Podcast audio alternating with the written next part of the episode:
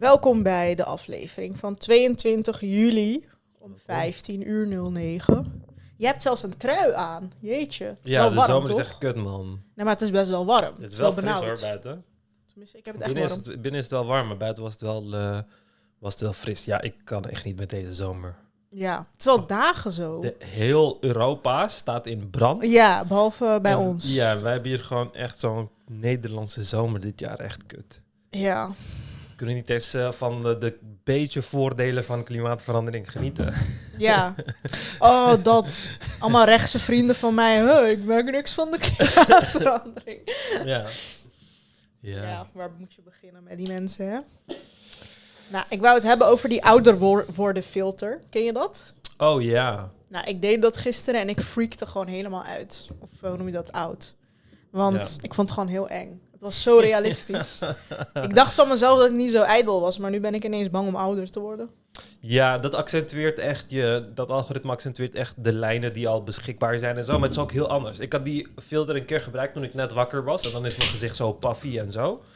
Uh, maar wanneer je gewoon uh, zeg maar echt zo energized bent en je niet zoveel vochtophoping in je gezicht hebt, dan ziet het er een stuk beter uit. Toen zag ik er wel beter uit in die uh, ouderdomsfilter. En sowieso als je make-up en allemaal dat soort dingen op hebt gedaan en dan die ouderdomsfilter gebruikt, dan zie je er ook veel beter uit. Want, oh, ja. het kijkt gewoon naar wat heb je al aanwezig en dan gaat het dat uh, of ja, overdrijven, zeg maar. Nou, ik vond het echt heel eng. Ben jij bang om ouder, ouder te worden? Nee, ik maak me daar niet zo zorgen. Ik wel, merkte ik gisteren. Maar goed, we hadden ook een hele discussie in de donateursgroep over of je mannen en vrouwen vrienden kon, konden worden. Ja, ik vond het een beetje raar. Ik vond het ook raar. Ik, uh, ik vond het best wel raar. Ik begrijp het wel enigszins. Kijk, ik denk dat...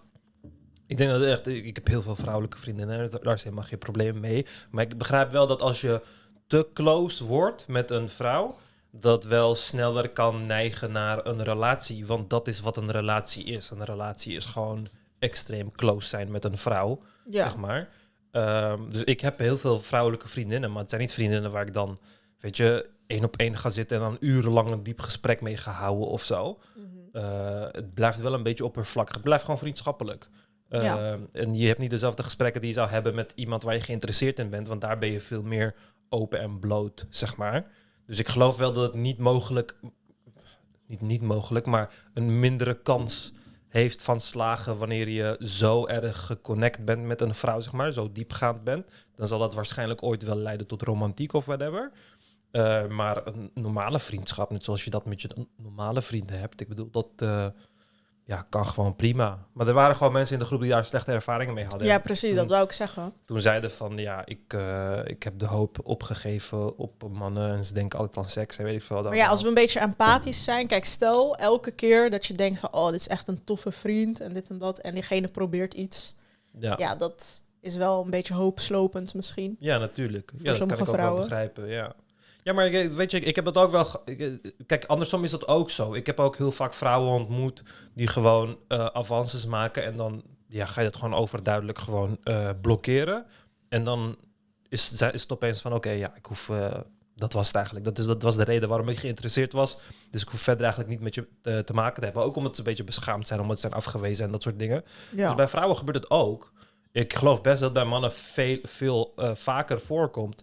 Maar eh, ja, er zijn gewoon zat vrouwen waar je gewoon eh, vrienden kan zijn. In mijn vriendengroep worden partners ook gewoon uitgewisseld. Niet in de vorm van seks, maar in de vorm van... oh, eh, weet je, ik ga jouw vrienden even uit eten brengen. Dan breng jij mijn vrienden uit eten. Weet je, en dan gaan ze gewoon even ehm, eh, connecten als het ware.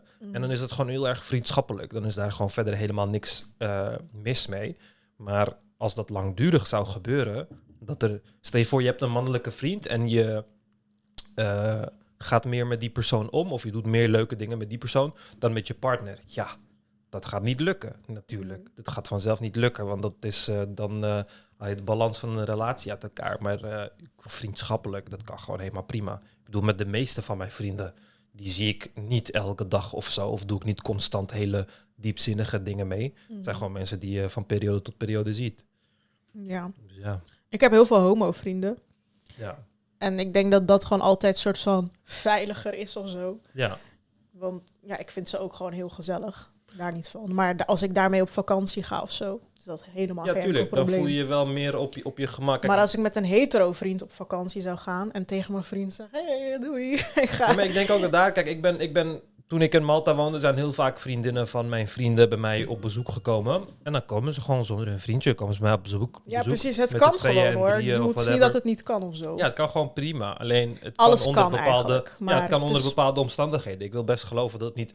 Kijk, als het een- vriend is die jouw eigen partner niet kent en je gaat vervolgens met die vriend op vakantie, joh, ja, dat is gewoon vragen om problemen. Maar als het gewoon gemeenschappelijke vrienden zijn, dan kan het gewoon prima. Want dan Mm. zijn de, de, ja, de, eh, de rollen zijn, zeg maar, de vriendschappelijke rollen zijn goed verdeeld. De grenzen zijn vrij duidelijk. Dus daar, is- daar zit verder helemaal geen probleem in. Mhm. Dus eh, ja. ja, ik weet het niet. Ik, ik, vind, ik denk, Ik denk dat het heel erg van eh, de mensen afhangt. Ja. Je, je kan gewoon niet iets algemeens zeggen van, nou, mannen en vrouwen Ja. kunnen geen vrienden worden of zo. Want dan heb je het over een gigantisch grote groep. Ja, maar ik denk ook dat zodra je dat gelooft, je daarnaar uit gaat kijken, je gaat je Ik erop denk gaat dan, letten. ja, precies. Dan denk je dan dat verwacht alles. je het eh, van iedereen. En als je het gaat verwachten, dan gaat het een soort van self-fulfilling prophecy zijn. Weet je, maar je kan ook gewoon heel duidelijk je grenzen aangeven. En dan, ja, als ze dat niet respecteren, dan doe je. Dan ga je op zoek naar de volgende. En het kan prima zijn dat je er twintig gaat tegenkomen die, waarbij het niet lukt. En dan pas eentje tegenkomt waarbij het wel lukt. Dat kan prima. ja. Eh, ik bedoel, zat mensen die gewoon van relatie naar relatie naar relatie gaan en het wil maar niet lukken. Dat wil niet zeggen dat er dan een probleem is met alle mannen of alle vrouwen. Maar dan is er waarschijnlijk gewoon iets mis met of de approach of de, de, de filters die men gebruikt, zeg maar. Dan werken die blijkbaar niet goed genoeg. Dan worden of goede mensen eruit gefilterd omdat je te voorzichtig bent. Of dan ben je juist niet voorzichtig en dan filter je niemand eruit.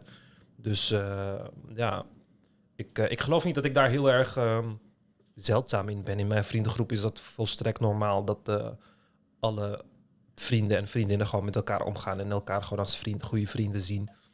Dus eh, ja. ja, precies. Ik vond het best wel een... ik dacht echt van, huh? Is dit een discussie?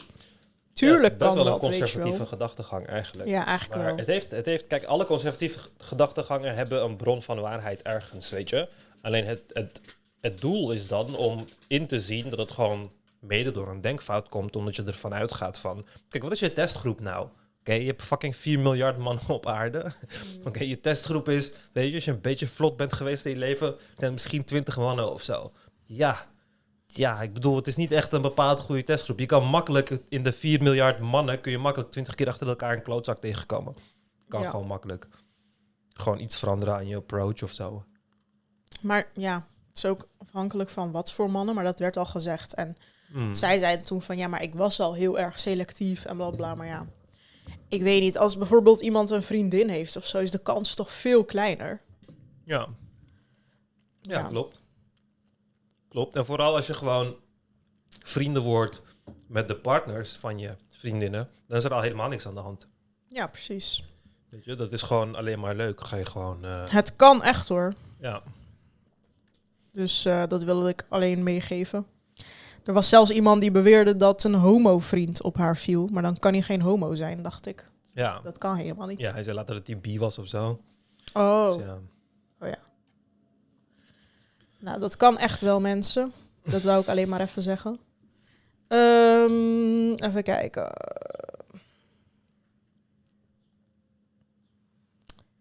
Eh, Frans Timmermans wordt premierkandidaat. Ja. Ik, ik zag dat jij ineens eh, politiek eh, geïnteresseerd was. In? Want je zei van, ik vind hem echt goed en zo. Oh ja, ik, ha ik Toen dacht ik, sinds wanneer heb jij een politieke mening? Ik hou wel van... Ja, als je mij moet kiezen, laten kiezen tussen Rutte en Timmermans, Ja, het is, ik het is meer. Dylan en Timmermans nu. Kies ik ook voor Timmermans. Ja, want Ja, het is gewoon... ehm, hij is pro-klimaat en zo, toch? ja, niet alleen dat, maar... mm, zijn klimaatideeën waren ook heel erg goed. En als ik dan kijk naar...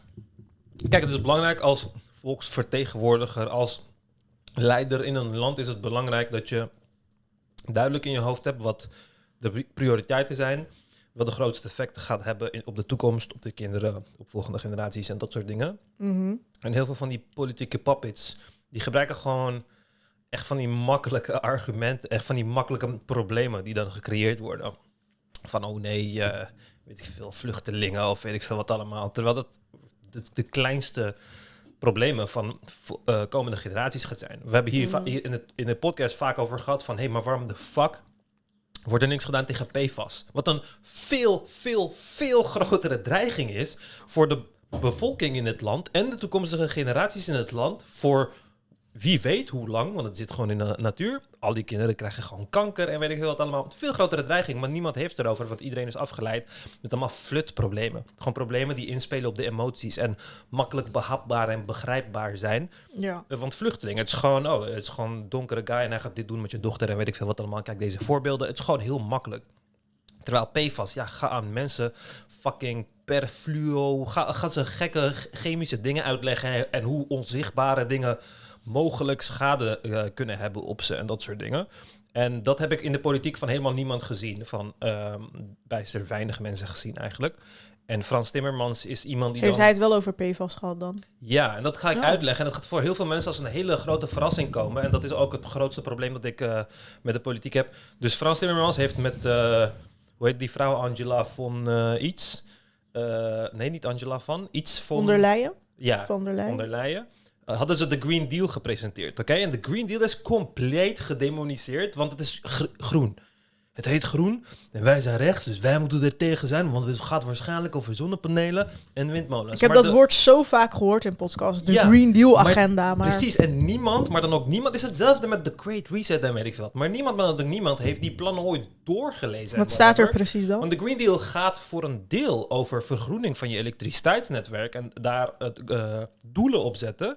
En dat is natuurlijk gewoon belangrijk. Maar oké, ik begrijp het, die bedrijven, die betegen groene energie. Ze zeggen, oh fuck dat, bla bla bla. Maar het gaat ook over Het ehm, gaat meer om de betaalbaarheid volgens mij bij rechtse mensen. ja, maar eh, de Green Deal, een heel groot deel van de Green Deal is dus eh, biodiversiteit, klimaatherstel, ehm, eh, klimaatvervuiling, zeg maar omgevingsvervuiling en dat soort dingen. En daarin heeft hij dus als enige jaren geleden een heel rapport opgezet waar allemaal knappe koppen voor hebben gewerkt om meer dan 10.000 giftige stoffen, stoffen waarvan we weten dat ze giftig zijn, eh, die in de grote industrie eh, worden gebruikt, die gewoon in onze lucht, in onze drinkwater, in ons grond, dus ook in onze agrarische producten terechtkomen, die eh, worden geband met die wetgeving. 10.000 van die stoffen worden geband, waaronder dus alle PFAS-verbindingen. Allemaal. Die vallen onder de Green Deal. Als jij PFAS wilt verbieden en alle andere giftige stoffen die bedrijven nu gewoon vrij uit kunnen loodsen zonder consequenties,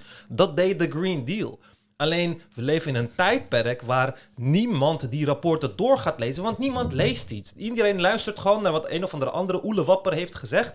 En ook nu ik dit heb gezegd, niemand gaat nu de Green Deal PDF openen. Jullie gaan het van mij aannemen, oh, Ummer zegt dat, dus dat, dat zal waarschijnlijk wel zo zijn. En weet ik veel wat allemaal. Maar lees die shit gewoon door. Lees gewoon door wat het inhoudt. En wanneer je dan zo'n 240 pagina's lang document hebt doorgenomen... Ik heb ook niet alles gelezen hoor. Ik wil niet stoer doen of zo. Ik heb er ook doorheen gescrolld. Maar wanneer je het hebt doorgelezen, dan zie je dat er veel meer werk wordt verricht. En veel meer. Eh, mensen veel meer eh, eh, cognizant zijn van de problemen die aanwezig zijn en hoe die ge- opgelost moeten worden voor toekomstige generaties. Maar wanneer je het hebt over de problemen die men hier heeft, die men hier naar voren presenteert van oh vluchtelingen en weet ik wat, er zijn nul rapporten of nul oplossingen die men heeft. Het is allemaal domme dingen van die nooit volgens EU-richtlijnen eh, eh, voldaan kunnen worden. Zoals, oh, we gaan, weet ik veel, grenzen bouwen of weet ik veel wat. Allemaal dingen die tegen Europese wetgeving ingaan. Gewoon allemaal flut-ideeën, maar het is gebaseerd op emotie. En in de huidige politiek pak je mensen op emotie.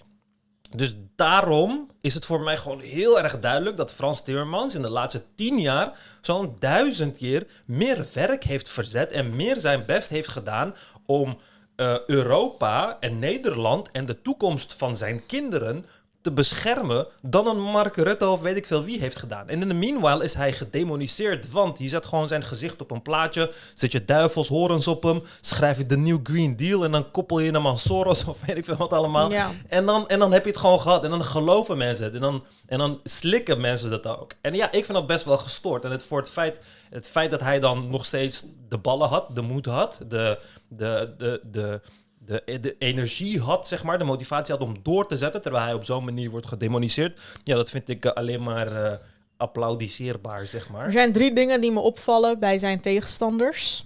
Eh, ze noemen dat hij een oude witte man is. Ja. Maar even serieus, geef ze gewoon gelijk.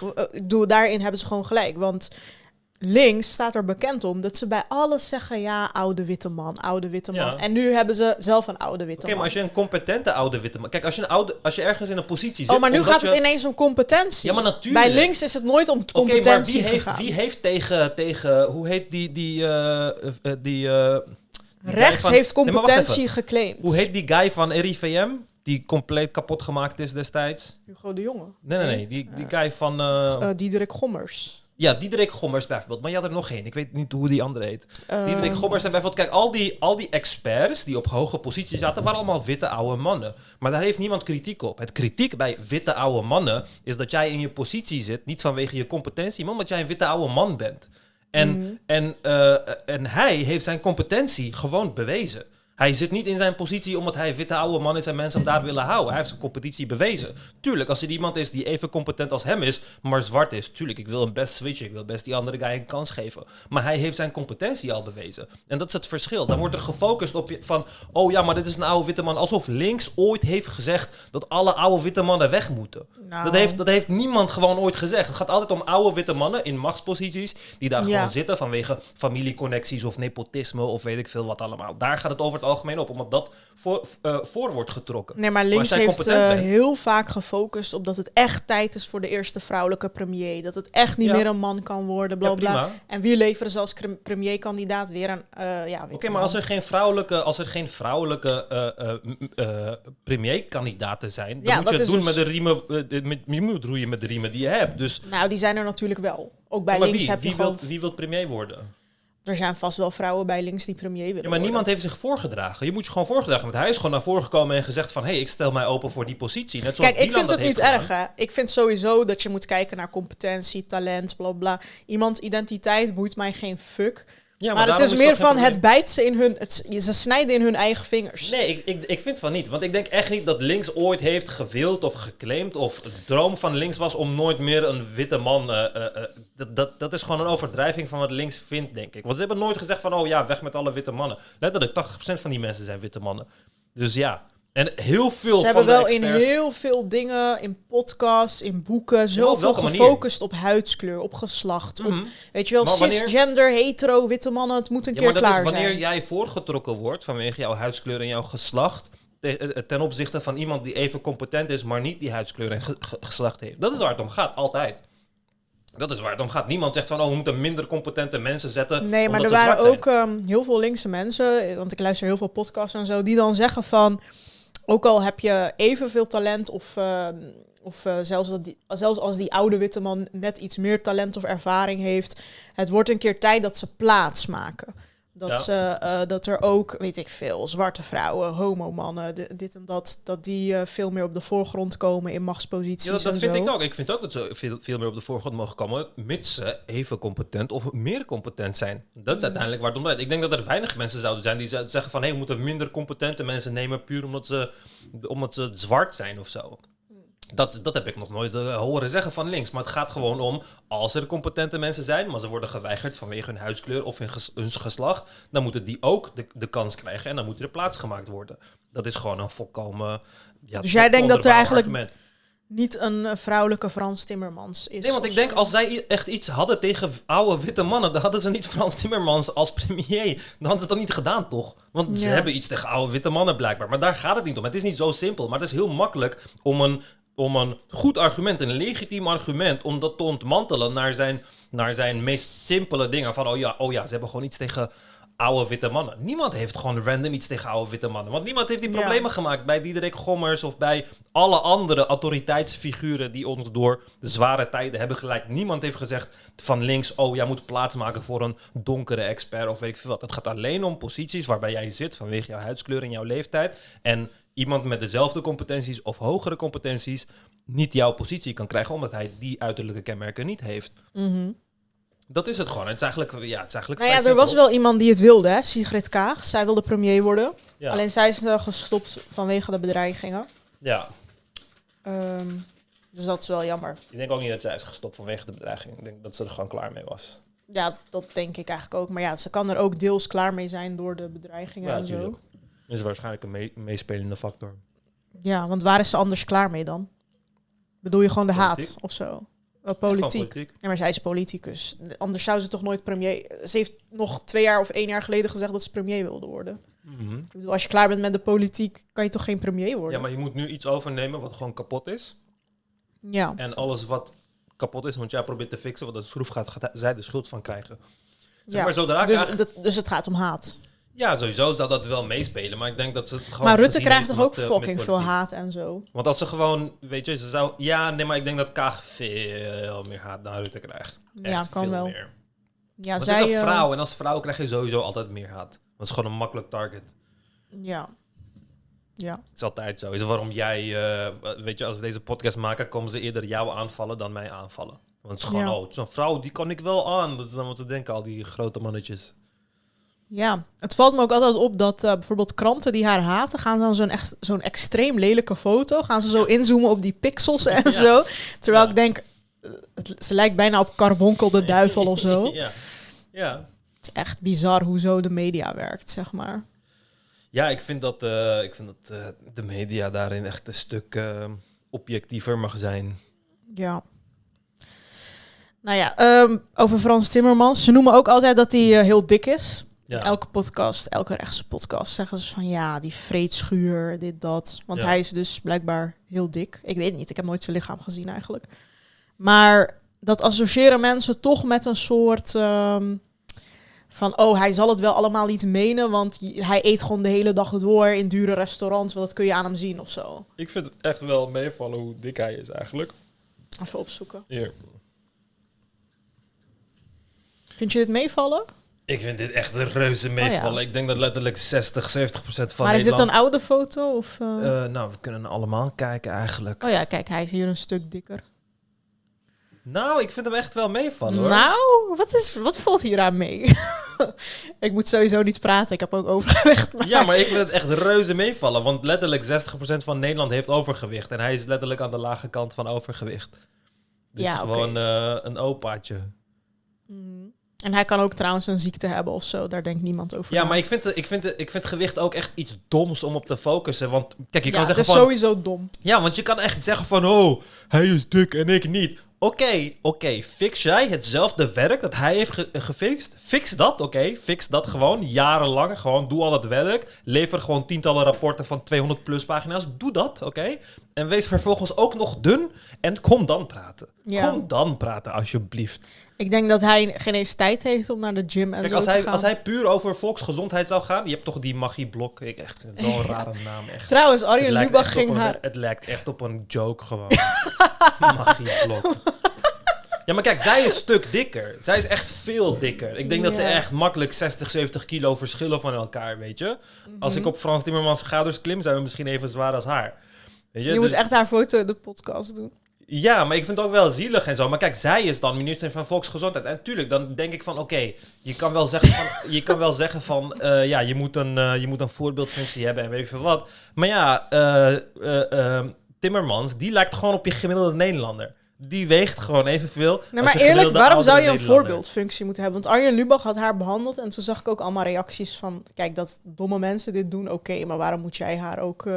eh, Ja, nee, maar kijk, ik, ik, ik vind het niet erg. Ik zeg niet dat ze daardoor een... een Misschien is een- ze wel het meest competente 100 minister Ik, van ik, ik denk ook niet dat ze een slechte minister van Volksgezondheid zou zijn. Ik zeg alleen van, eh, het, het, het voegt niet toe aan het imago, zeg maar, aan de betrouwbaarheid, zeg maar. Er voegt Ja. het niet aan toe. Maar is dat belangrijk?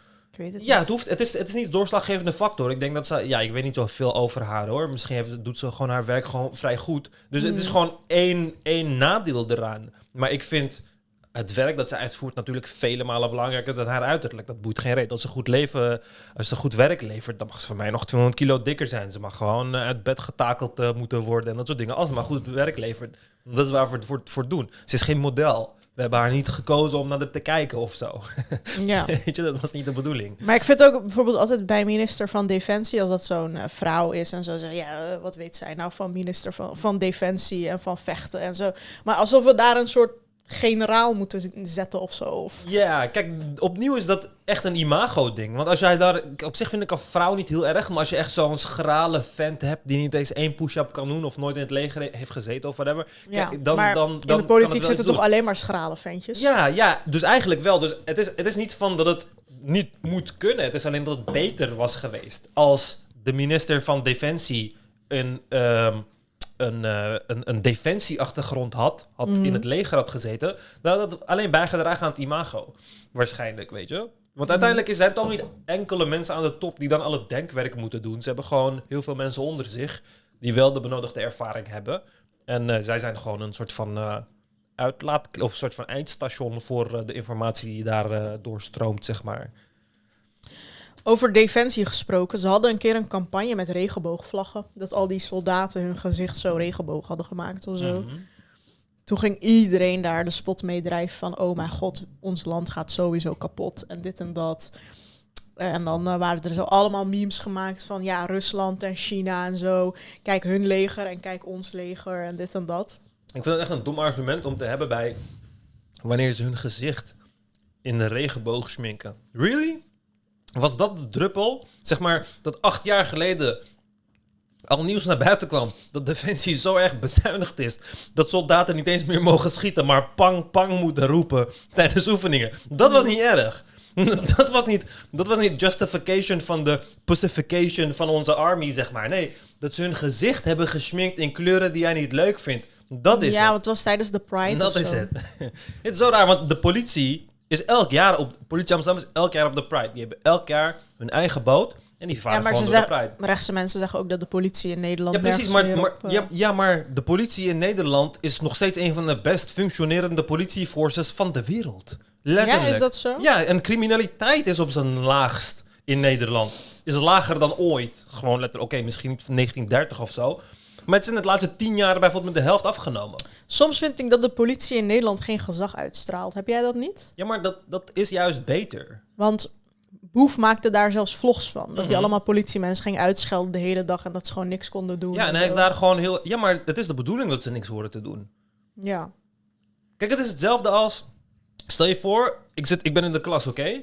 En ik maak mijn leraar helemaal kapot. Schat hem uit, ik lach hem uit en weet ik veel wat allemaal. Dan zou je willen, als ouder of als volwassen persoon die naar kijkt... zou jij willen dat die leraar mij gewoon een klap geeft in mijn gezicht... zodat ik de realiteit begrijp en weet ik veel wat. Gewoon de gezag laat zien. Maar zo werkt het niet. Dat is niet hoe het werkt. Die leraar gaat mij gewoon op de gang zetten. Gaat mij duizend keer dezelfde lijn laten schrijven. Doe ik volgende keer hetzelfde. Ga ik weer duizend keer hetzelfde moeten herhalen. En dan gaat hij mij blijven straffen. Hij gaat compleet zijn cool bewaren. En mij straffen tot ik het heb geleerd. Want hij is de rationele en ik ben de irrationele. En dat vanuit een irrationele view wil je dan gewoon, wil je van boef, dat is wat ik wilde ook, dat die agent gewoon, weet je, zijn eigen toekomst opoffert en gewoon een pistool pakt en Boef gewoon in zijn voet schiet of zo, weet je. Zodat die voortaan alleen maar hinkelend het podium opkomt. Nou, dat hoeft Dat- niet, maar... Nee, maar bijvoorbeeld, ik maak gewoon een grap van wat je dan zou, als je, als je daar erg aan irriteert, wat je dan graag zou willen zien, bijvoorbeeld, weet je. Maar uiteindelijk, het enige wat die agent kan doen, is jou een boete geven voor dingen die bij de wet verboden zijn. En eh, vrijheid van meningsuiting, want dat is een groot goed wat we moeten beschermen en weet ik veel wat allemaal, valt daaronder. Valt onder wat Boef daar op dat moment aan het doen is. En dat mag gewoon, hoe irritant wij dat ook vinden, mag dat gewoon. Alleen, het enige wat jij daaraan kunt doen is gewoon zien dat hij dan een irrationele klein kindje is. En dat de agenten gewoon ballen van staal hebben, omdat ze onder die druk niet bezwijken. Ik had gewoon bezweken. Als ik agent was, had ik hem gewoon in zijn voet geschoten. Ik had gewoon scheid. Weet je, maar die agenten doen dat niet. En dat is juist goed. Want als je dat niet hebt, dan krijg je agenten net als Amerika. Die gewoon juist extreem veel macht moeten vertonen. Machtsgek zijn. En bij het eerste de beste mensen neerknallen. Dat krijg je dan. Wij hebben bijna geen cases van de politie die iemand neerknalt. Bijna niks per jaar. In eh, Amerika gebeurt het letterlijk elke dag. Ja, maar hier er mag iemand- het ook niet. Toch? ja, ja en, het is zo, en het werkt ook goed dat het niet mag. Het werkt extreem goed dat het niet mag. Volgens mij had de politie op een boer geschoten. En dat ging net langs zijn hoofd. Ja, op een tractor En die Ja, dat- politie heeft echt een hoge straf gekregen, geloof ik. Ja, omdat nooit is schieten een... En dat begrijp ik. Kijk, in Amerika mag je gewoon... In Amerika, als iemand in je achtertuin zit, mag je hem gewoon neerknallen. Hmm. Dat mag gewoon. In heel veel staten mag dat. Hij zit op jouw terrein, je mag hem neerknallen. Dat is volkomen eh, eh, eh, toegestaan. Maar dat leidt tot nergens goeds. Tuurlijk, voor jou voelt het beter. Van, hé, als er iemand in mijn voordeur komt, klonk hem gewoon wat. Moet je je voorstellen hoe veilig jij jou zou voelen in het huis... als je gewoon een shotgun had achter de deur.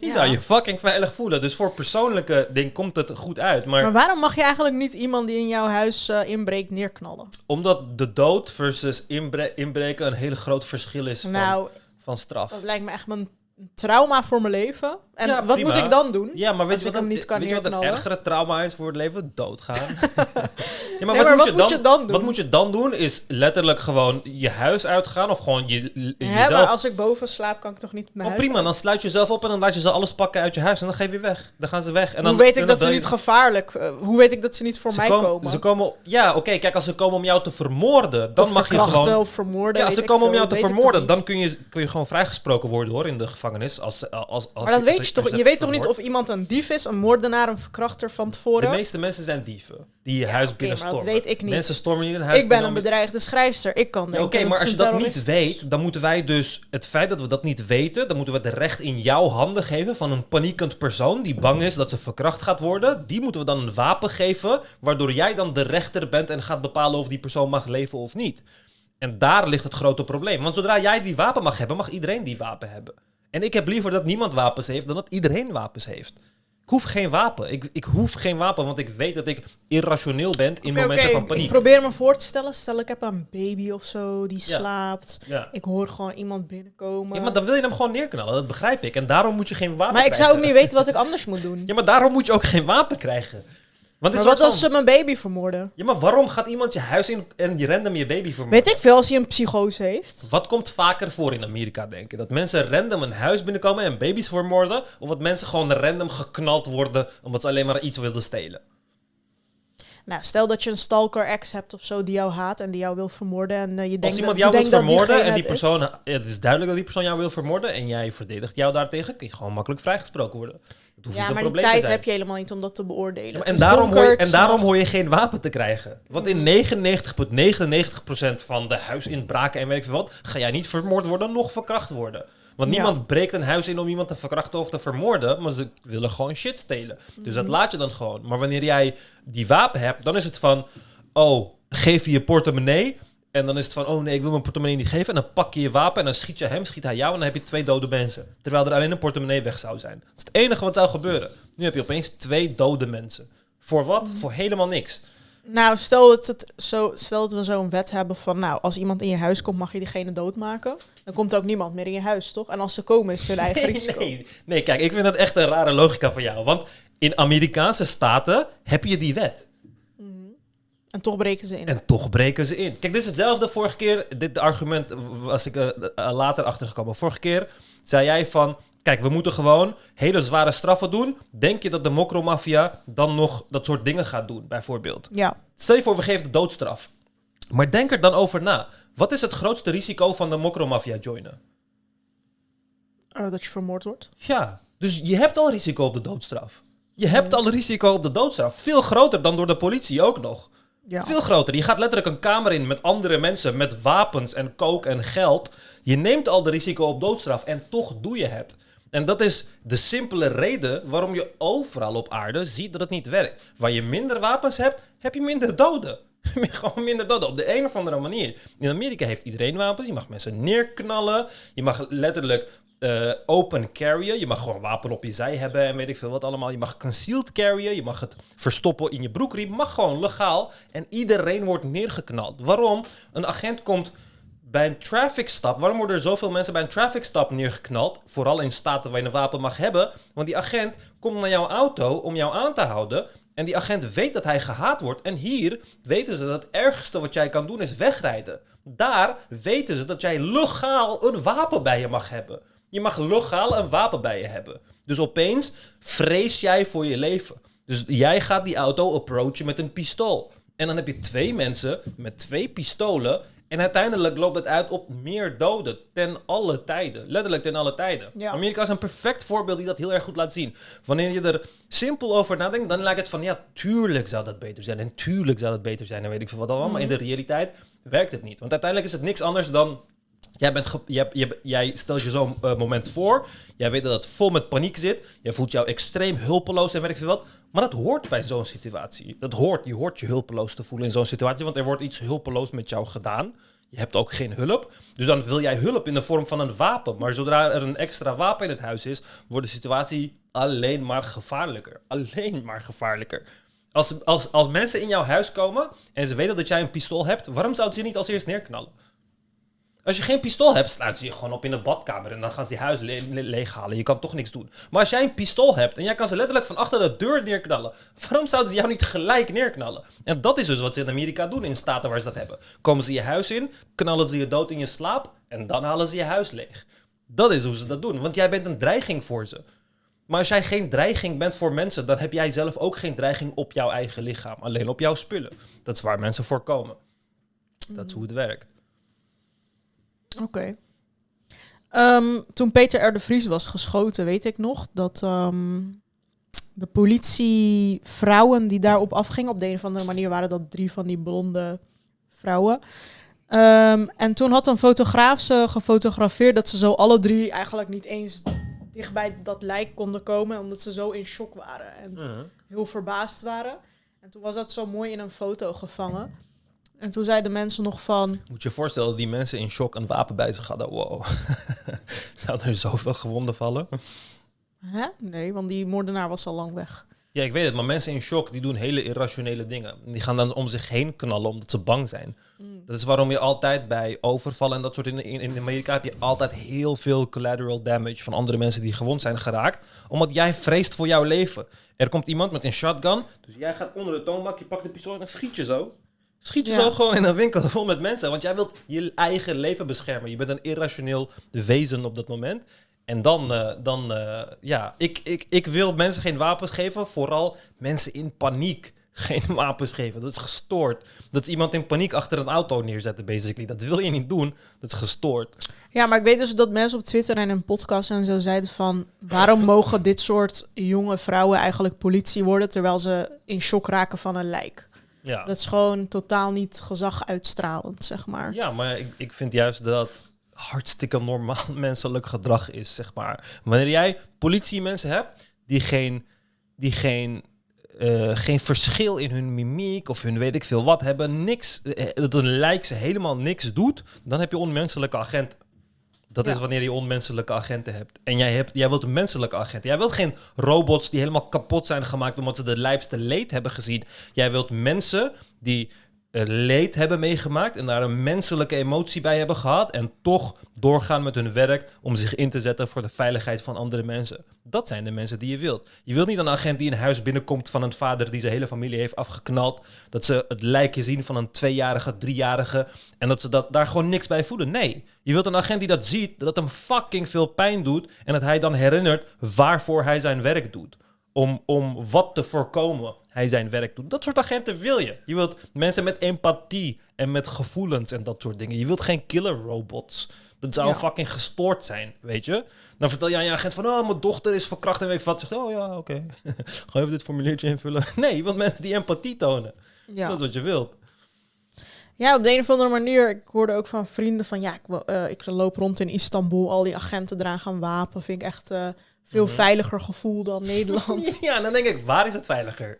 Waar is het veiliger? Op de een of andere manier geven, geven dat mensen een veilig gevoel, denk ik. Ja, waar is het veiliger? Ajaba, waar zou het kunnen zijn? Jongen, ik zag in Turkije een agent zo rondlopen.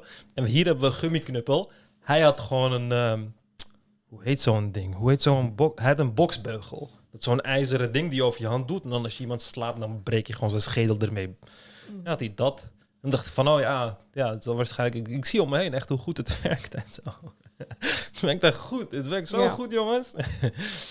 Maar zou het in dat soort landen werken om helemaal niet dat soort dingen te geven aan agenten? Nee, want die het is, landen het is zijn een- wel extremer. Kijk, je kan niet... Kijk, zodra...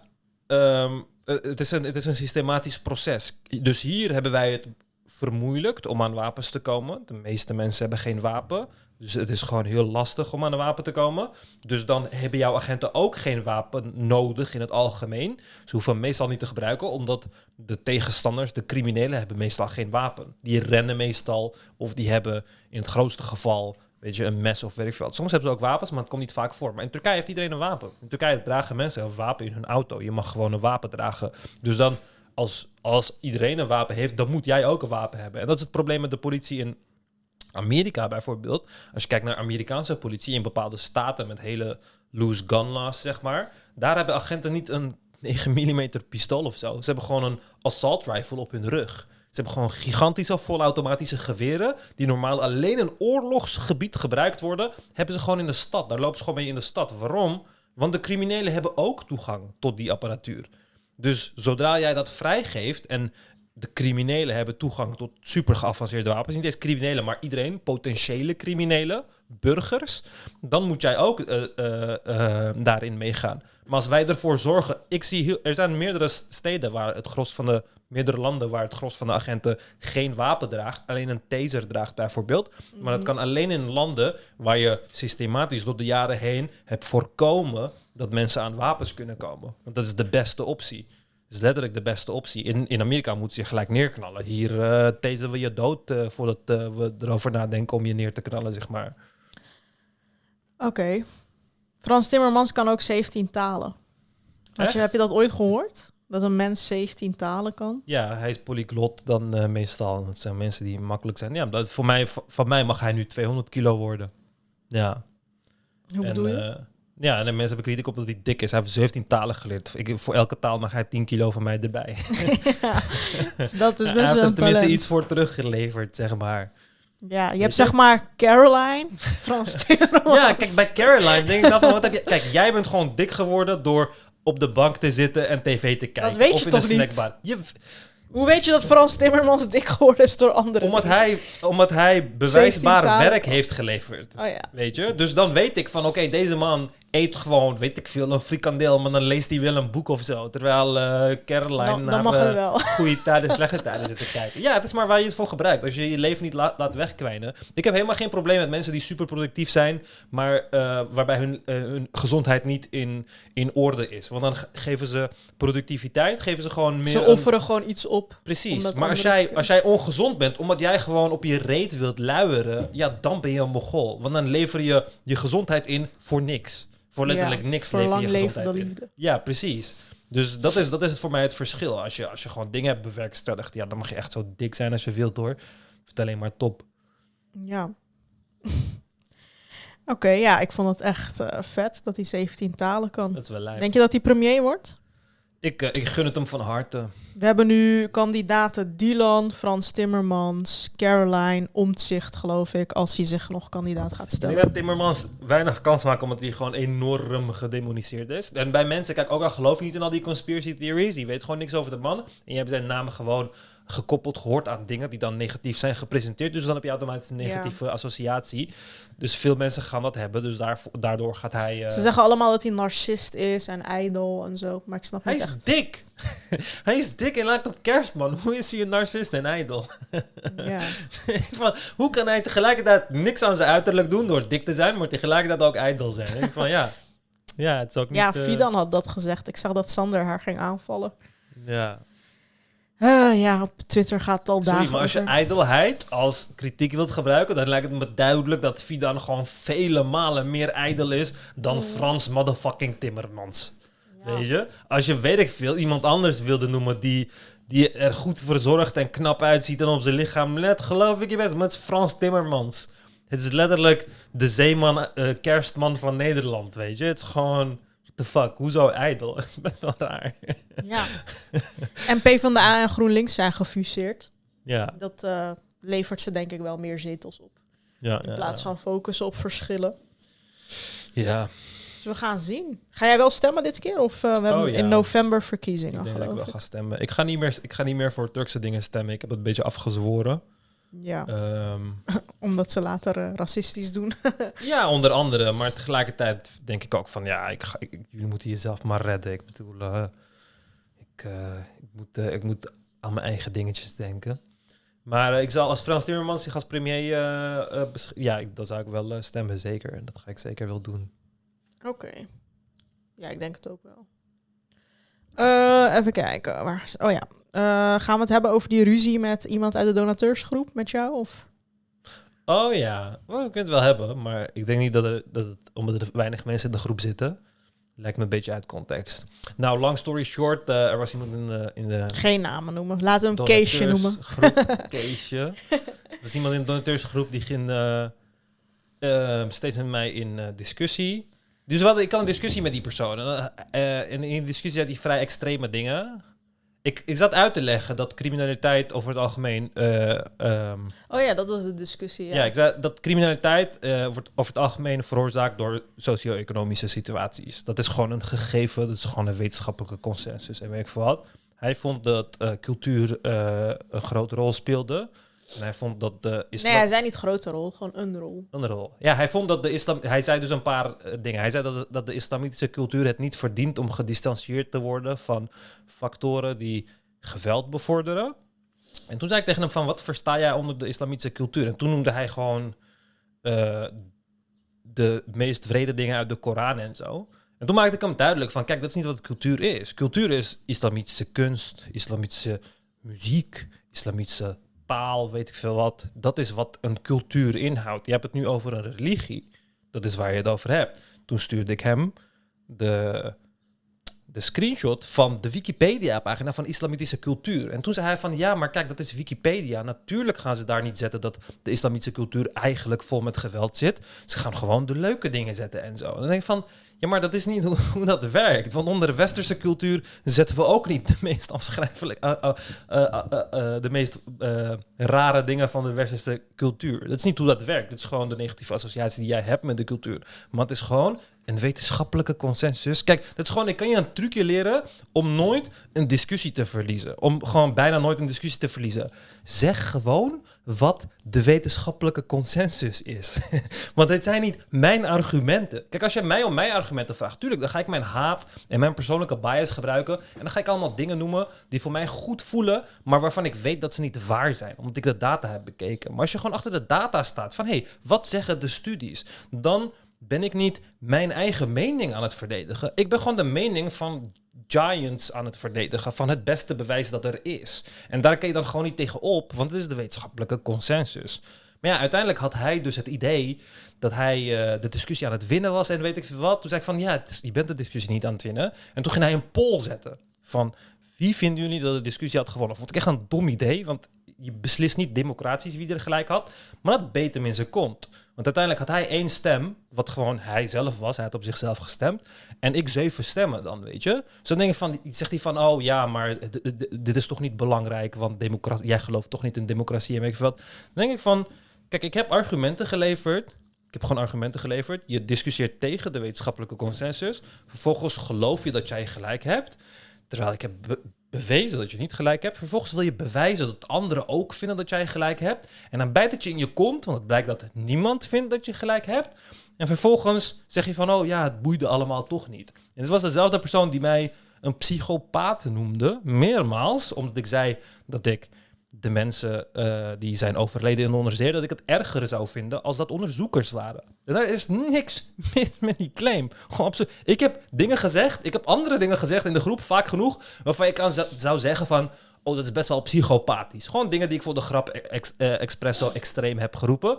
Maar dat ik dat soort dingen zeg en dat je dat dan psychopathisch noemt en meermaals de hele tijd, dat doet wel iets met me. Dan denk ik van, hé, hey, maar je kan ook gewoon soort van inzien dat het niet zo is en toegeven dat het niet zo is. Maar ja, die discussie van die cultuur en eh, criminaliteit en weet ik veel wat, dat bracht hij de hele tijd terug. Want het was twee weken geleden, tenminste voordat ik me had gekikt, was het twee weken geleden. En om de dag bracht hij die discussie zo terug. En toen dacht ik van, kijk, deze, het feit dat je het zo erg hebt geprobeerd en zo erg in jezelf geloofde, valse zelfvertrouwen had en toen het wilde bewijzen en toen is bewezen dat jij de enige was die dat dacht. Je was de enige die vond dat jij daarin gelijk had. Dat doet gewoon iets met je. Dat gaat gewoon je zelfvertrouwen aantasten en dat soort dingen. En dan ga je het telkens terug willen halen, want er is daar nog heel veel unresolved emotions, zeg maar. Dus dan kwam het steeds meer en steeds meer. En toen ging hij die discussie weer terughalen. En toen zei ik van, luister, ik ga deze discussie niet meer met je voeren. Je moet er gewoon mee ophouden.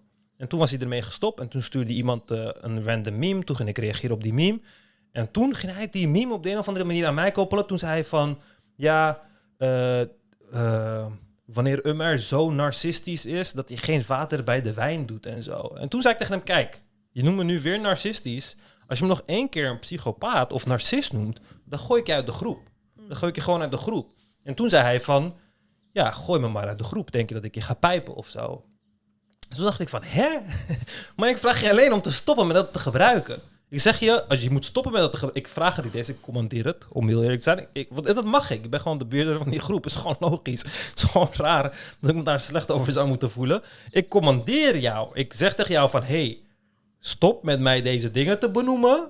De, deze dingen te noemen. Of ik gooi je uit de groep. En dan zeg je van, moet ik je pijpen of zo? En dan snap ik al dat jouw manier van kijken naar de situatie extreem skewed is. Het is gewoon extreem scheef. Want ik vraag jou iets en jij verwoordt dat alsof ik jou heb gevraagd om mij te pijpen. Ik heb niet tegen jou gezegd, jij moet zeggen dat ik de beste van de wereld ben en weet ik wat. Ik heb alleen gezegd, je moet me geen psychopaat en narcist noemen. En toen heb ik hem uit de groep... Toen zei hij van, ja, gooi me maar uit de groep. Ik ga je niet pijpen of zo. En toen heb ik hem uit de groep gegooid. En vervolgens barstte de hel los. En toen ging hij helemaal los op jou, op mij. Ging hij al zijn donaties eh, eh, terugboeken. En vervolgens ging ik in de groep vertellen van... ja, ik vind het echt raar dat hij zijn donaties terugboekt. Want je hebt gewoon betaald voor een dienst. Je hebt betaald voor een dienst. Je hebt die dienst gehad. Je zit in de groep. Je hebt toegang tot alle extra afleveringen. En vervolgens ga je gewoon twee maanden terugboeken van je donaties. En dan denk ik van... hè, maar dat is eigenlijk gewoon diefstal. En dan vertelde ik het in de groep. En dan had iemand het weer aan hem doorverteld. En dan zegt hij van... nee, ik heb de voorwaarden doorgelezen. Ik mag gewoon terugboeken. En dan denk ik van... Je mag alles terugboeken. De huur die is afgetrokken van je rekening kun je ook terugboeken. Alle automatische incasso's tot 56 dagen kun je terugboeken. Dit, ho- Ja. dit hoor je gewoon te weten. Alleen dat je het terugboekt, je hebt het recht om het terug te boeken. Tuurlijk, je kan op het knopje drukken. Alleen het wil niet zeggen dat het dan ook nog gerechtvaardigd is. Want jij kan jouw huur terugboeken, maar je moet je huur gewoon nog betalen. En je hebt van mij een dienst afgenomen. En tuurlijk, ik heb geen poot om op te staan, want ik ga geen incassobureau achter je sturen voor eh 30 euro of zo. Maar oh, dat je dat nog verdedigt en zegt van, oh ja, ik heb helemaal niks fouts gedaan en weet ik veel wat allemaal. Dan denk ik van, ja, maar dan heb je gewoon problemen met inzien dat je een fout begaat. Je hebt gewoon problemen met toegeven dat je op dat punt een fout begaat. En ja, dan, ik ga daar niet, kijk, ik ga mezelf niet elke dag psychopaat of narcist laten noemen voor 10 euro per maand. Ik ben, ik ben wel goedkoop, maar zo goedkoop ben ik ook weer niet. Hij had mij dus eh geappt. Ik haal even dat gesprek terug. Ik ben een beetje afgekoeld, heb alles 10.000 keer opnieuw gelezen. Ik kan begrijpen dat wat ik zei over narcisme verkeerd is aangekomen bij hem, maar er klopt gewoon heel veel niet aan wat hij allemaal zegt. Ik kan er niks aan doen dat ik ervan overtuigd was dat hij narcistisch gedrag vertoonde. Ik begreep oprecht niet of hij nou wel of niet toegaf dat cultuur tot crime zou kunnen leiden, bijvoorbeeld. Verder vraag ik mij dan af waar we de grens moeten trekken. Hij noemt mensen zo vaak dom en gooit zo vaak sneren in de discussie. Mhm. Hij heeft letterlijk, op een, hij heeft letterlijk nooit op een duidelijke manier gezegd dat hij geen narcist of psychopaat genoemd wil worden. Oh, wauw. Ik, ken mij, ik kan mij dan ook ineens heel erg aangevallen voelen en de tegenpartij beschuldigen van belediging wanneer iemand me dom of zo noemt. Maar goed, ik kan het begrijpen. Maar alles wat hij daarna op mij heeft geprojecteerd in de groep klopt totaal niet. Hij haalt ineens dat wonderkind erbij, terwijl ik heb toegegeven dat inderdaad bullshit zou kunnen zijn. Ook in de discussie dat Atatürk racistisch zou kunnen zijn, heb ik toegegeven. Ook in, het, ook in de discussie over het nemen van risico en empathie, dat ik al twee weken de mogelijkheid zoek om dat onderwerp te openen, klopt gewoon ook niet. Ja, ik, eh, niks van wat hij zegt eh, klopt hierin. En eh, hij heeft later ook tegen mij gezegd, oh, ik heb dat gemist en weet ik veel wat. Maar kijk, ik zeg tegen hem, ik zeg tegen hem, ik kan gewoon een screenshot zetten. Ik zeg nog één keer psychopaat of narcist tegen mij roepen, omdat je geen discussies aan kan. En ik kick je gewoon. No joke, ben er klaar mee. De discussie is klaar. Je vond dat je 100% gelijk had. Je maakte een poll aan. Je verloor genadeloos. Ik snap niet waarom je doorgaat. Toen zei hij van, ik typ één ding, je bent helemaal getriggerd, je weet niet eens met welke intentie of weet ik veel wat allemaal. En toen, eh, eh, even kijken, gaat allemaal door. Oh ja, hij zegt, ik typ één ding, je bent helemaal getriggerd, je weet niet eens met welke intentie of wat dan ook. Ik ga je niet pijpen voor je groep of zo, kik maar, oké? En dan moet je goed lu- luisteren naar die zin. Hij zegt, ik ga je niet pijpen voor je groep of zo, kik maar. Dus hij zegt, kik maar, want hij heeft gehoord dat ik zei dat ik hem ga kicken.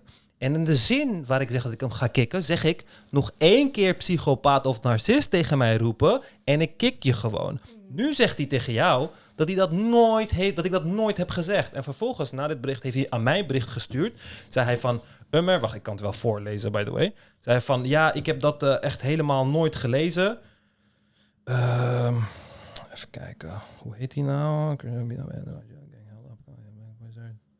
Oh, is, hij, is het weg, hè? Oh, het is bij mij weg. Maar hij stuurde mij een bericht. Hij zei van, ja, Ummer, ik heb, ik heb het nooit gezien. Ik heb nooit gezien dat jij tegen mij hebt gezegd dat je niet meer wilt dat ik je psychopaat of narcist noem. Maar in dezelfde zin waar ik zeg dat hij me geen psychopaat of narcist moet noemen, vertel ik hem dat ik hem ga kicken. Mhm. En hij reageert erop door te zeggen, kik maar, ik ga je niet pijpen voor je groep of zo. Ja. Dus je hebt het wel gelezen. Het is overduidelijk dat je het wel hebt gelezen. Het is letterlijk overduidelijk. Maar je vertelt aan Lale van dat heeft hij nooit verteld. Je vertelt vervolgens aan mij nadat ik je een screenshot ervan stuur van dat is nooit gebeurd. Meerdere mensen in de groep, meerdere mensen in de groep hebben gezien hoe jij met die situatie bent omgegaan. Iedereen heeft mij gelijk gegeven in die hele discussie. Die discussie ging kankerlang door. Want het begon met: ik geloof dat cultuur een grote factor kan spelen. Naar: oh ja, maar cultuur speelt vast wel een factor ook ergens. Alles kan overal een kleine factor spelen. Dat is geen fucking argument. En het idee was dat cultuur een, een grote factor kan spelen. Maar dan gaan de goalposts steeds shiften en shiften en shiften. En dan denk ik van, omdat de discussie zo lang doorgaat... Hij heeft ook meermaals gezegd van, shit man, ik wilde echt een, graag een keer een discussie van je winnen. Want je doel is gewoon om een discussie met mij te winnen. Maar doe dat dan in een onderwerp waarbij er geen wetenschappelijke consensus is. Dan is het fucking makkelijk. Dan is er echt helemaal niks mis mee. Ja, Maar kijk, ik kan me wel voorstellen dat hij was overtuigd dat de islamitische cultuur meer aanzet tot crime. Want hij gaf het voorbeeld van eh, je vrouw slaan, geloof ik. Mhm. Toen zei hij van ja, dat gebeurt meer in de islamitische cultuur. Kijk, dat hoeft niet Dat is in... niet waar. eh, ja, precies. Kijk, in het algemeen hoeft dat niet waar te zijn. Ja. Maar bijvoorbeeld in eh, een Turks dorp, waar mensen dat doen in naam van de islam of zo, kun je het idee hebben, nou, ik zie Ja, maar dat... daarom, in het, in, het, in het grotere plaatje is het nooit in de naam van de islam sla ik mijn vrouw. Mensen in lage socio-economische status slaan vaker hun vrouw. Frankrijk en Nee, Italië... maar sommigen zeggen ook van van de Koran mag ik dat. Ja, prima. Prima dat je dat zegt. Maar er zijn genoeg mensen die de Bijbel ook daarvoor gebruiken. Maar het gaat gewoon om een hele conservatieve denkwijze met lage socio-economische sfeer. Want als jij dat wilt claimen van de islam of de islamitische cultuur bevordert dat, dan moet je dat duidelijk kunnen zien in de data. En dat kun je niet duidelijk Ja, maar zien wat is islamitische cultuur? Je kan sowieso niet... Precies. Heel veel landen hebben een hele andere islamitische Precies. cultuur. En wanneer ik jou uitleg dat de islamitische cultuur veel breder is dan de Koran. Kijk, wil jij zeggen dat, eh, dat ehm, fundamentalistisch geloof in de Koran eh, kan bijdragen aan geweld? Sure. Ja, kijk naar Iran. Sure, ik wil daar natuurlijk kan het bijdragen, maar de hele discussie ging over. Kijk, dit, deze hele discussie begon omdat ik. ehm, je hebt zo'n Instagram-pagina Studentenkak. Waar je dus ziet wat studenten, wat studenten en studentenverenigingen wat voor gestoorde shit ze allemaal uithalen. Dus ik had een video eh, eh, daar gepost van drie. eh, Studentencultuur. Drie, ja, drie Ja. Rutgers die dan een brandblusser van de trap naar beneden spuiten en dan allemaal vuilnis gooien van de trap naar beneden. En toen schreef ik als grapje zo van, hey, het zal waarschijnlijk wel aan hun cultuur liggen. En dat is puur om te laten zien dat wanneer dat allochtonen zijn, dan is het van, oh ja, opvoeding, cultuur en weet ik veel wat. Maar wanneer het gewoon blonde Rutgers zijn, eh, met, een, met een polootje aan, die letterlijk in een vuilnisbelt wonen, dan is het van, oh ja, het zijn gewoon studenten en weet ik veel. Dat deed ik daarom. En toen ging hij helemaal in de discussie met, nee, ja, cultuur kan ook een ro- grote rol spelen en whatever. Maar in geen enkel, in geen enkel studie, in geen enkel studie koppelen we dat eraan. Want zodra je corrigeert voor alle andere factoren, dan zegt die cultuur niks. Zegt die cultuur gewoon helemaal niks. Maar dan kom je met allemaal dingen van, oh ja, maar Marokkanen hier en Marokkanen daar. Dan denk ik van, oké, maar is het overal in de wereld zo? Hoe komt het dat in Qatar of in Oman, in plekken waar de GDP extreem hoog is en socio-economische eh, eh, eh, niveaus hoger zijn, dat je daar bijna geen criminaliteit hebt. Hoe komt dat? Omdat het voornamelijk gestuurd wordt door socio-economische factoren. En dit is niet iets wat ik zeg of iets wat ik vind. Dit is gewoon iets waar decennia lang data achter staat. Dus na een tijdje ben ik dan ook klaar met die discussie. Dan denk ik van, oké, prima, je kan in discussie gaan met die feit. Maar dan ga je in discussie met een wetenschappelijke consensus en bergen aan bewijs. Dus in plaats van te doen alsof je gewoon uit de losse pols daar een kritisch stukje voor gaat verzinnen uit je hoofd, duik erin, schrijf je paper en publiceer het. Maar de cognitie zit niet daar om dat te doen, want het is gewoon een gevoel die gewoon verdedigd moet worden, want voor mij voelt het wel alsof het zo is. En ik ben het niet eens met de studies. Dus misschien kan er hier nog een tussenwegje zijn en whatever. En dat is problematisch. Je kan met mij op zoveel punten kunnen discussie winnen, maar niet wanneer ik de wetenschappelijke consensus verdedig. Tenzij jij een of andere zieke wetenschapper bent, die nu met een zieke meta-analysis gaat komen of whatever, gaat het gewoon nooit gebeuren.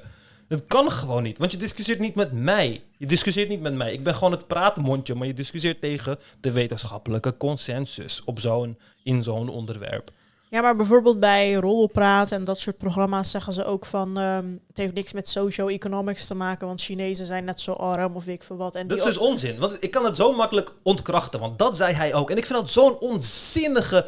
Letterlijk Chinezen, letterlijk Chinezen zijn letterlijk een van de grootste maffia's van Amerika. De Chinese onderwereld en Chinatown zijn letterlijk de suppliers van heroïne Maar dat is in een- Amerika. Dat is een heel ander soort crime dan homo's Hè? in elkaar slaan of zo. Oké, maar homo's, je hebt het over criminaliteit. Als je wilt zeggen dat, dat de islamitische cultuur meer kan leiden tot geweld tegen homo's, tuurlijk kan ik je daar gelijk in geven. Maar je hebt het over criminaliteit. Je hebt Oh ja, ten alle tijde misschien verstaat over- hij er iets anders Je onder. hebt het ten alle tijde over criminaliteit. En wat Nederlanders dan altijd zeggen in Nederland... Ja, maar kijk, Chinezen die zijn niet zo... En weet, je- omdat, hoe zou dat komen? Denk je dat het komt omdat er in Chinese genetica iets zit... waardoor ze niet crimineel zijn? Nee, dat is gestoorde informatie uit 1960. We hebben fucking informatie tegenwoordig. We hebben studies. We weten dat als je Chinezen in net zulke grote hoeveelheden als Marokkanen en Turken bij elkaar zet in, in, in landen, zoals bijvoorbeeld Amerika, je omgevingen creëert die zorgen voor minder integratie, minder assimilatie en hoge niveaus van criminaliteit. Nee, maar heel veel Mensenhandel, mensen- moord, verkrachting, drugs, prostitutie zijn allemaal hele grote factoren in de Chinese cultuur. Kun je ook met Japanners zo? Oh, Japanners zullen... De motherfucking Yakuza snijdt vingers eraf als je een missie niet goed hebt eh, voldaan. Snijden Ja. ze je vinger eraf. Is de Yakuza. Het zijn gewoon lieve Japanners. Dit is zo gestoord om dat te koppelen aan... Oh, misschien zit er wel iets in hun genen. En altijd door mensen die dan totaal niet begrijpen hoe genetica werkt. Maar het is altijd socio-economische... Niet gene, cultuur. Ja, whatever. Maar het is altijd socio-economische status. Want cultuur in lage en hoge socio-economische status is niet hetzelfde. Nooit. Het is nooit hetzelfde. En dan is het ook van hier is het probleem, het grootste probleem, Marokkanen. Bijvoorbeeld onder zwarte mensen en onder Turken heb je bijna geen verschil wanneer je, eh, eh, wanneer je verbetert voor socio-economische status. In Amerika zijn het zwarte. Hoe komt dat? Hoe komt het dat in Amerika zwarte zijn? En Mexicanen. Hoezo zijn die Mexicanen en die Latina's in Nederland zo braaf? Hoe kan dat? Hoe zou dat kunnen komen? Hebben ze een andere cultuur of zo? Of zou het eraan kunnen, zou het kunnen liggen aan de hoeveelheid en de buurten, de suburbs die je dan bouwt, waar je al die mensen bij elkaar zet, die dan gezamenlijk een lage socio-economische factor delen? Het is gewoon 20 jaar duidelijke studie. Het is gewoon 20 jaar duidelijke studie. En dan omdat een of andere oetlul, een of andere oetlul die nog nooit genetica in zijn leven heeft gehad, denkt dan iets. Die denkt dan van, nee, maar misschien heb ik ook een goed idee, want ik heb ook een waarneming gedaan. Nee, nee. Duik in de fucking studies in plaats van mij duidelijk te maken dat de wetenschappelijke consensus dan niet klopt. En boeit het me echt niet wat zo'n Dennis of een Jan Roos zegt. Want het is Dennis en Jan Roos. Als ik ze vraag wat DNA is, kunnen ze het me niet uitleggen. Want het is Dennis en Jan Roos. Het enige waar ze goed in zijn, is rare geluidjes maken en grappige dingen zeggen. Dat is het enige. Ja, oké, in hun geval wel. Maar bijvoorbeeld Pim Fortuyn, ik had een keer een interview van hem geluisterd. Zei hij van ja, Vietnamezen openen een lumpia-kraampje. En eh Indonesische, Thaise en eh, Chinese mensen openen een Ja, restaurant. we hebben niet terroristische aanslagen van Molukkers gehad in Nederland of zo. Nee. nee, ze hebben geen trein gekaapt, letterlijk. Nee, ze hebben geen eh, government gebouwen in de fik gestoken. Ik Nee, denk dat mensen nu, meer- Nu, nu serveren ze gewoon saté ayam en zo. Dus nu zijn ze lief. Oh, de Italianen hebben Nederland niet compleet geterroriseerd voor de Marokkanen of zo. Nee, absoluut niet. De Italianen maken nu alleen maar pizzeria's. Zo dom. Zo'n kortzinnige kijk op de geschiedenis. Zo dom. Ik denk dat mensen bijvoorbeeld, wat we ook hadden over eh, Zandvoort, weet je wel, die mensen die naar elkaar schreeuwen, dit en Ja. dat, dat dat een groot probleem is, ook in Scheveningen trouwens. Mhm.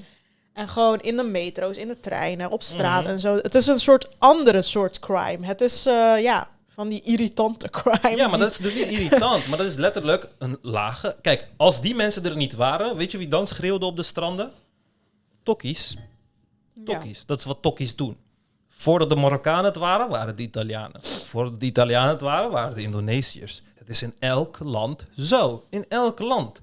Jij zit in een land waar iedereen anders is tot jou. Jij bent de lagere klasse. Jij bent armer dan de rest. En je weet dat je mindere kansen hebt dan de rest. En je weet dat je er niet bij hoort. Dus dat gaat leiden tot allemaal gedragingen om op te vallen in het openbare leven. Dat is gewoon hartstikke logisch. Als het zo zou zijn dat aan de Marokkaanse cultuur zou liggen, dan zou je het over de hele wereld zien. Omdat de Marokkaanse cultuur wijd verspreid is over de hele wereld, onder alle Marokkanen.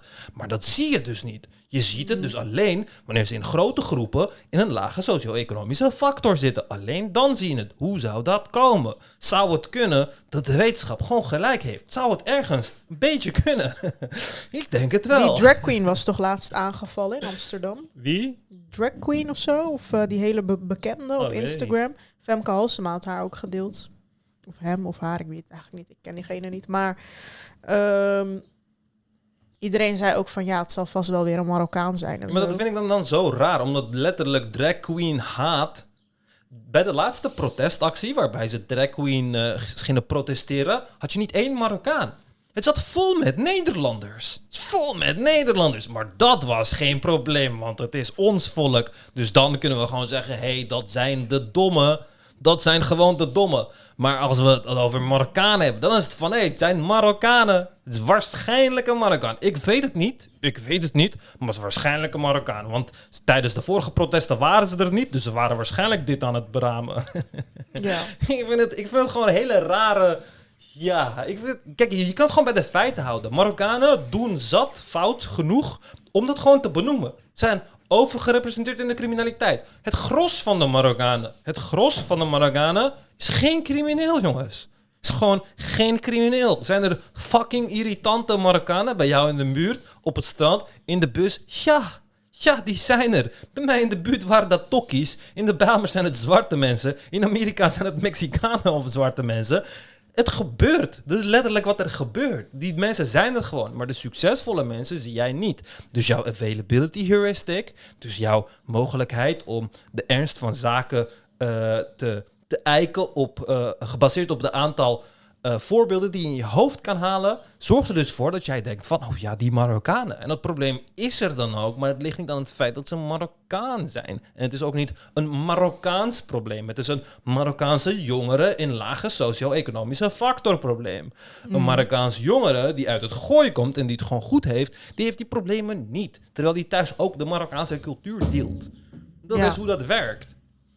Ja, heel veel mensen zeggen ook van ja, eh Chinezen blazen zichzelf niet op in de Bataclan. Of eh, weet je Ja, wel. maar of- welke moslims blazen zichzelf op dan in de Bataclan? Of eh, weet ik veel, aanslag plegen. Ja, Ja, maar welke moslims doen dat? die moslims uit België. De mo- doen de moslims uit België dat? De Of hebben, paar moslims. of hebben uit tien België. moslims uit België dat gedaan? Ja, Ja, nou dan. Dus maar het is toch wel toevallig dat ze alle tien moslim zijn. Ja, maar, maar waarom, waarom ben ik hier met jou? Want Turken die, die snijden elkaar de keel door.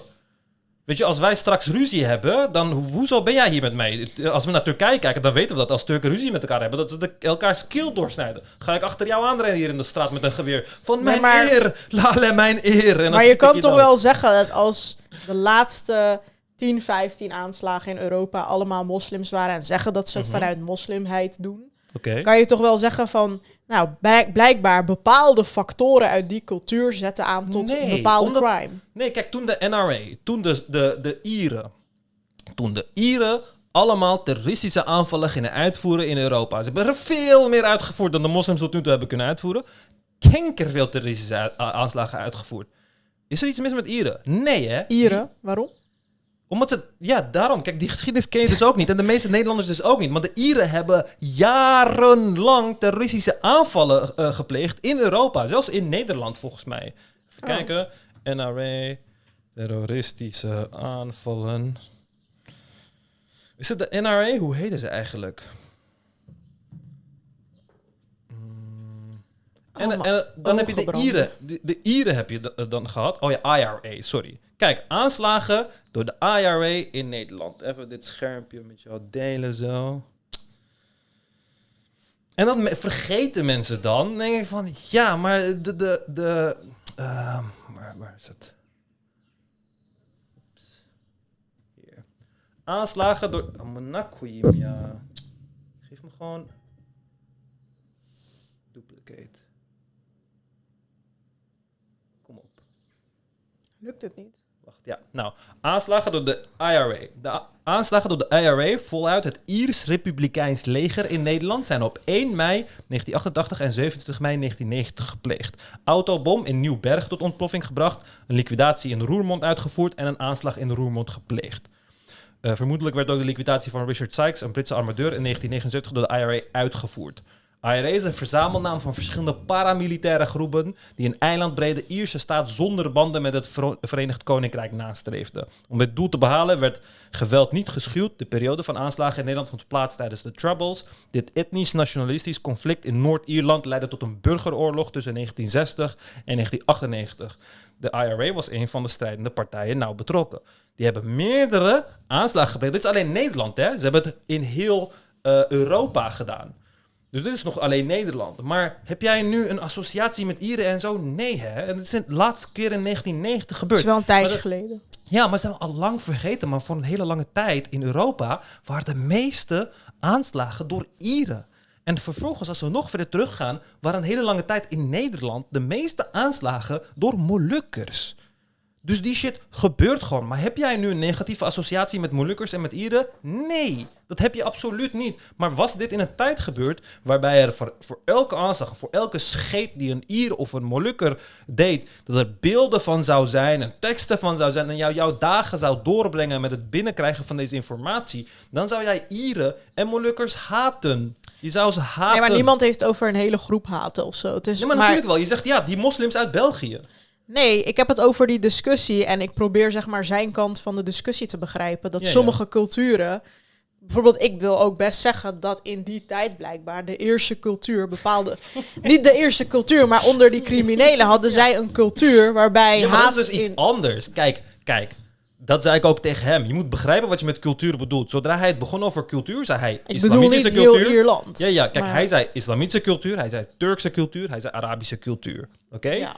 Dat, dan weet ik wat je bedoelt met cultuur. Dan bedoel je een landelijke cultuur. Kijk, wanneer jij wilt zeggen dat straatcultuur onder eh Marokkaanse jongeren leidt tot meer criminaliteit, 100%. Natuurlijk. Maar dat is niet wat we bedoelen met cultuur in deze context. Tuurlijk, cultuur kan je zo, zo nauw trekken als je wilt. Je kan zeggen, oh, de cultuur die wij in deze podcaststudio hebben, leidt tot weet ik veel wat allemaal. Maar wanneer we het hebben over die cultuur, waar de discussie mee begon, dan gaat over de Turkse, de Islamitische, de Arabische en weet ik veel wat cultuur. Dus hij zei bijvoorbeeld ook van, ja, het is toch duidelijk dat de Syrische cultuur veel meer verkankerd is dan de Turkse cultuur.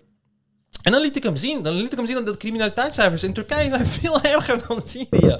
Zijn veel erger. Wij vermoorden veel meer vrouwen. Gewoon Ja. echt veel meer vrouwen. En onze criminaliteit het is gewoon erger. Dus dan is het gewoon gebaseerd op een bias. Waarom? Je weet niks over Syrië. Het enige wat je weet van Syrië is ISIS. Dat is het enige wat je weet over Syrië.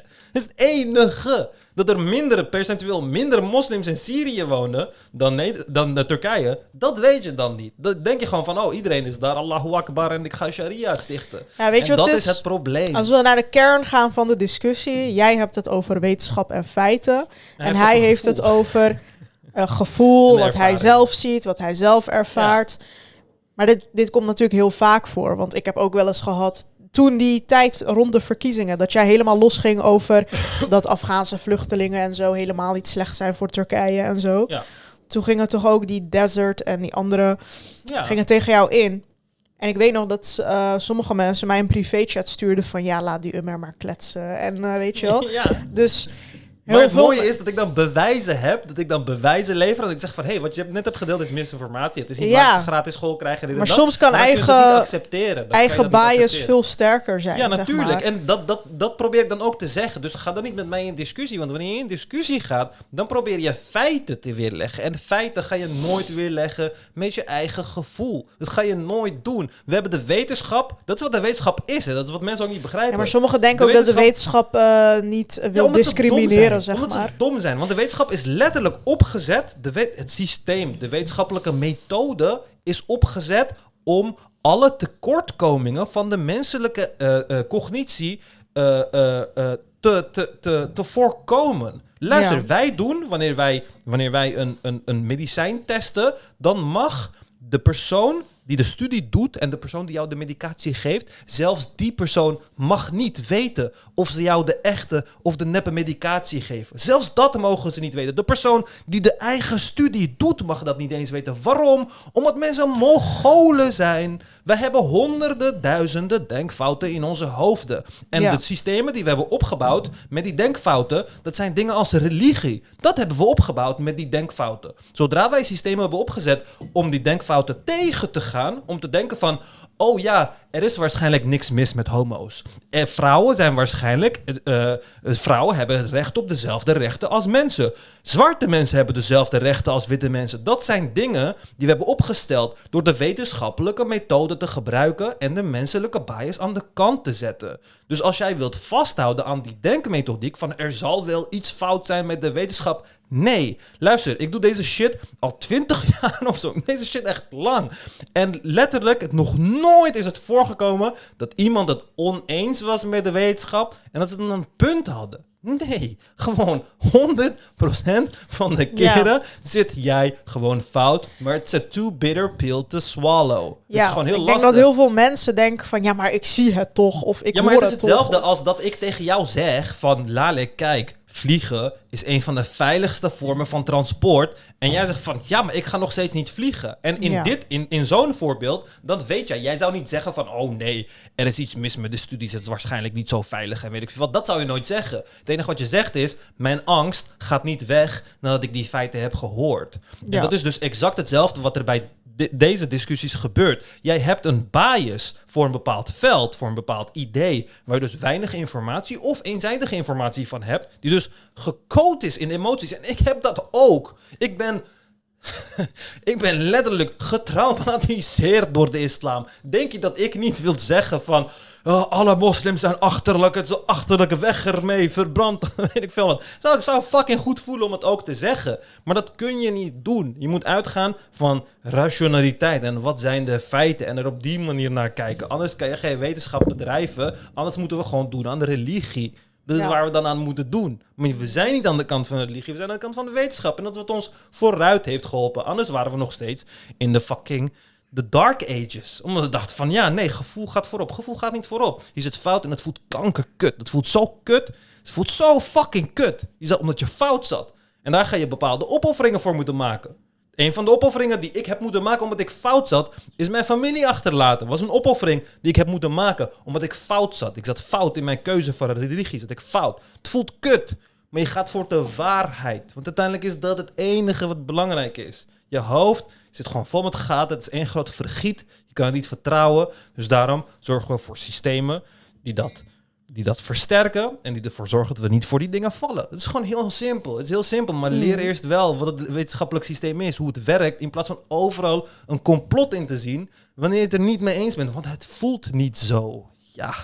Ik kan daar duizend dingen voor, duizend analogieën voor geven. Maar letterlijk, de meeste irrationele angsten die je hebt, het maakt niet uit. Het maakt niet uit wat ik zeg, welke bewijzen ik lever. Ik ga het altijd zeggen, ja, maar het voelt niet zo. En daarom zit je met gevoel te discussiëren tegenover rationaliteit. En het gaat nooit werken.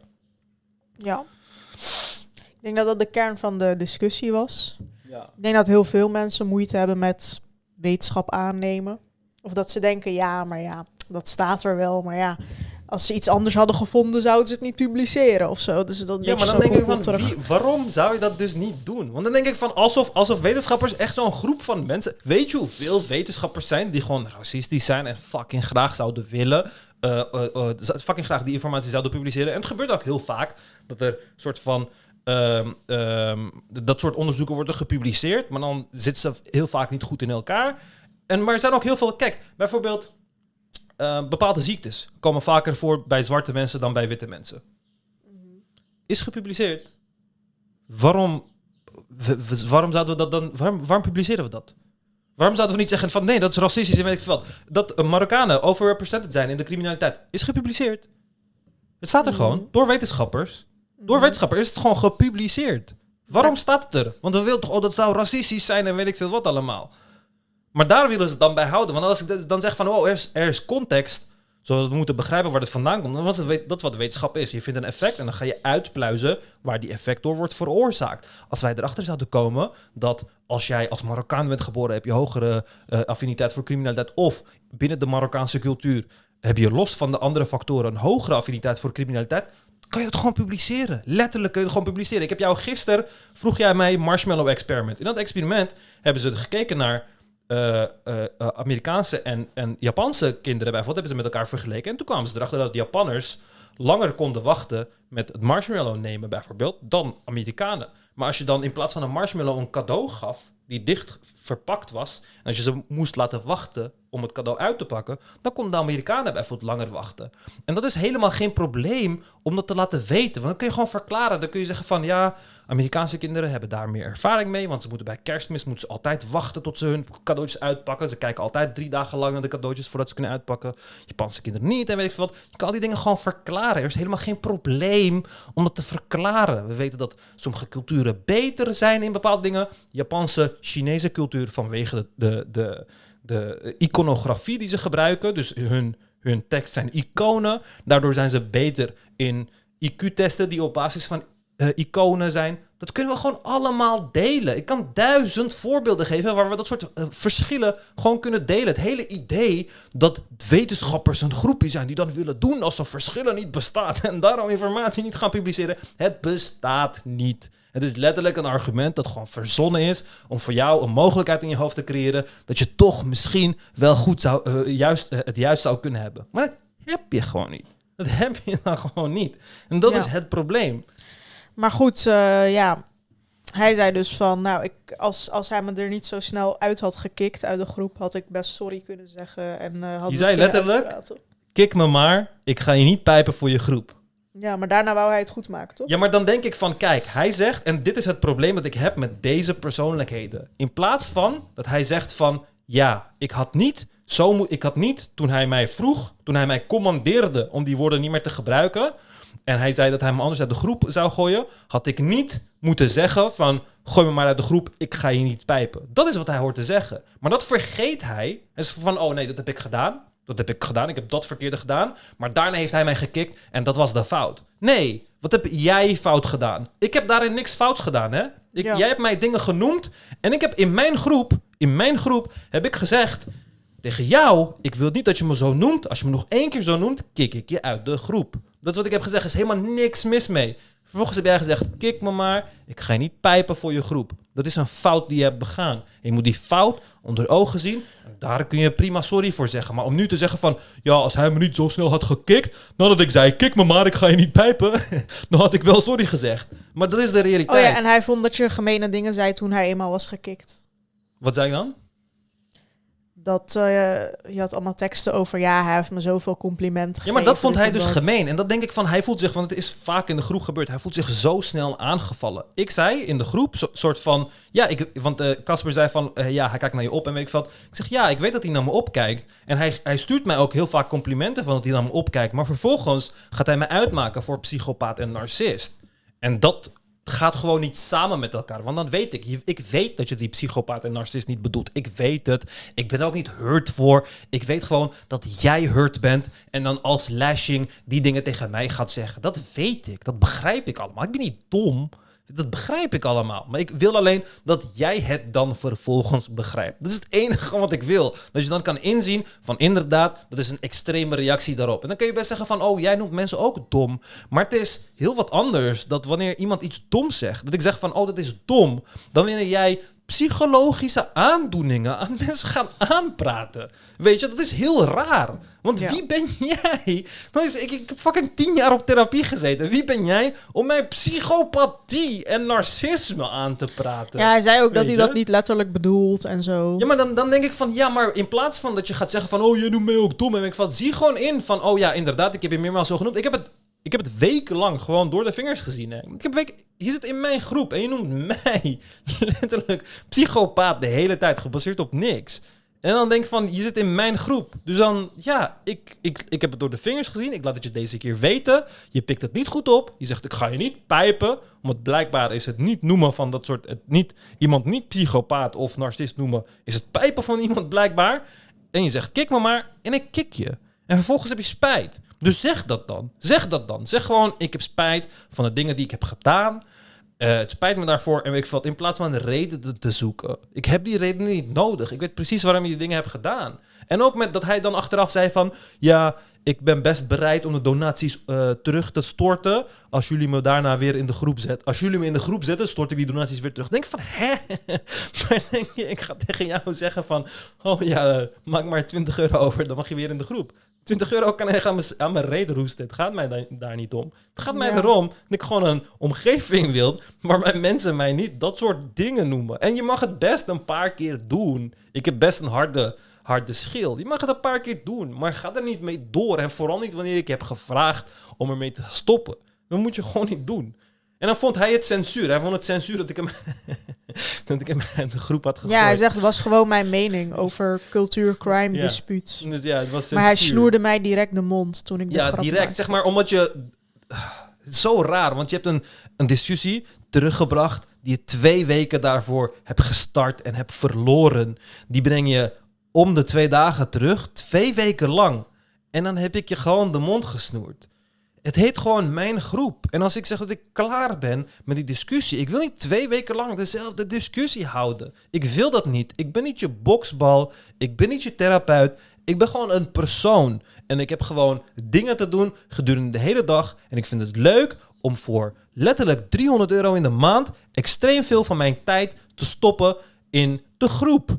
En in de podcast. Dat vind ik leuk. Dat doe ik omdat ik dat leuk vind. Niet omdat ik een psychopaat ben of een narcist ben. Ik doe het letterlijk voor geen geld. Doe ik die shit. En om dan te horen te krijgen dat ik jou de mond stoer... terwijl je twee weken lang dezelfde discussie hebt kunnen voeren... en mij de lijpste shit hebt kunnen noemen... zonder dat ik een weerwoord heb geleverd... denk ik van ja, maar probeer de situatie even goed in te zien. Probeer dat gewoon even.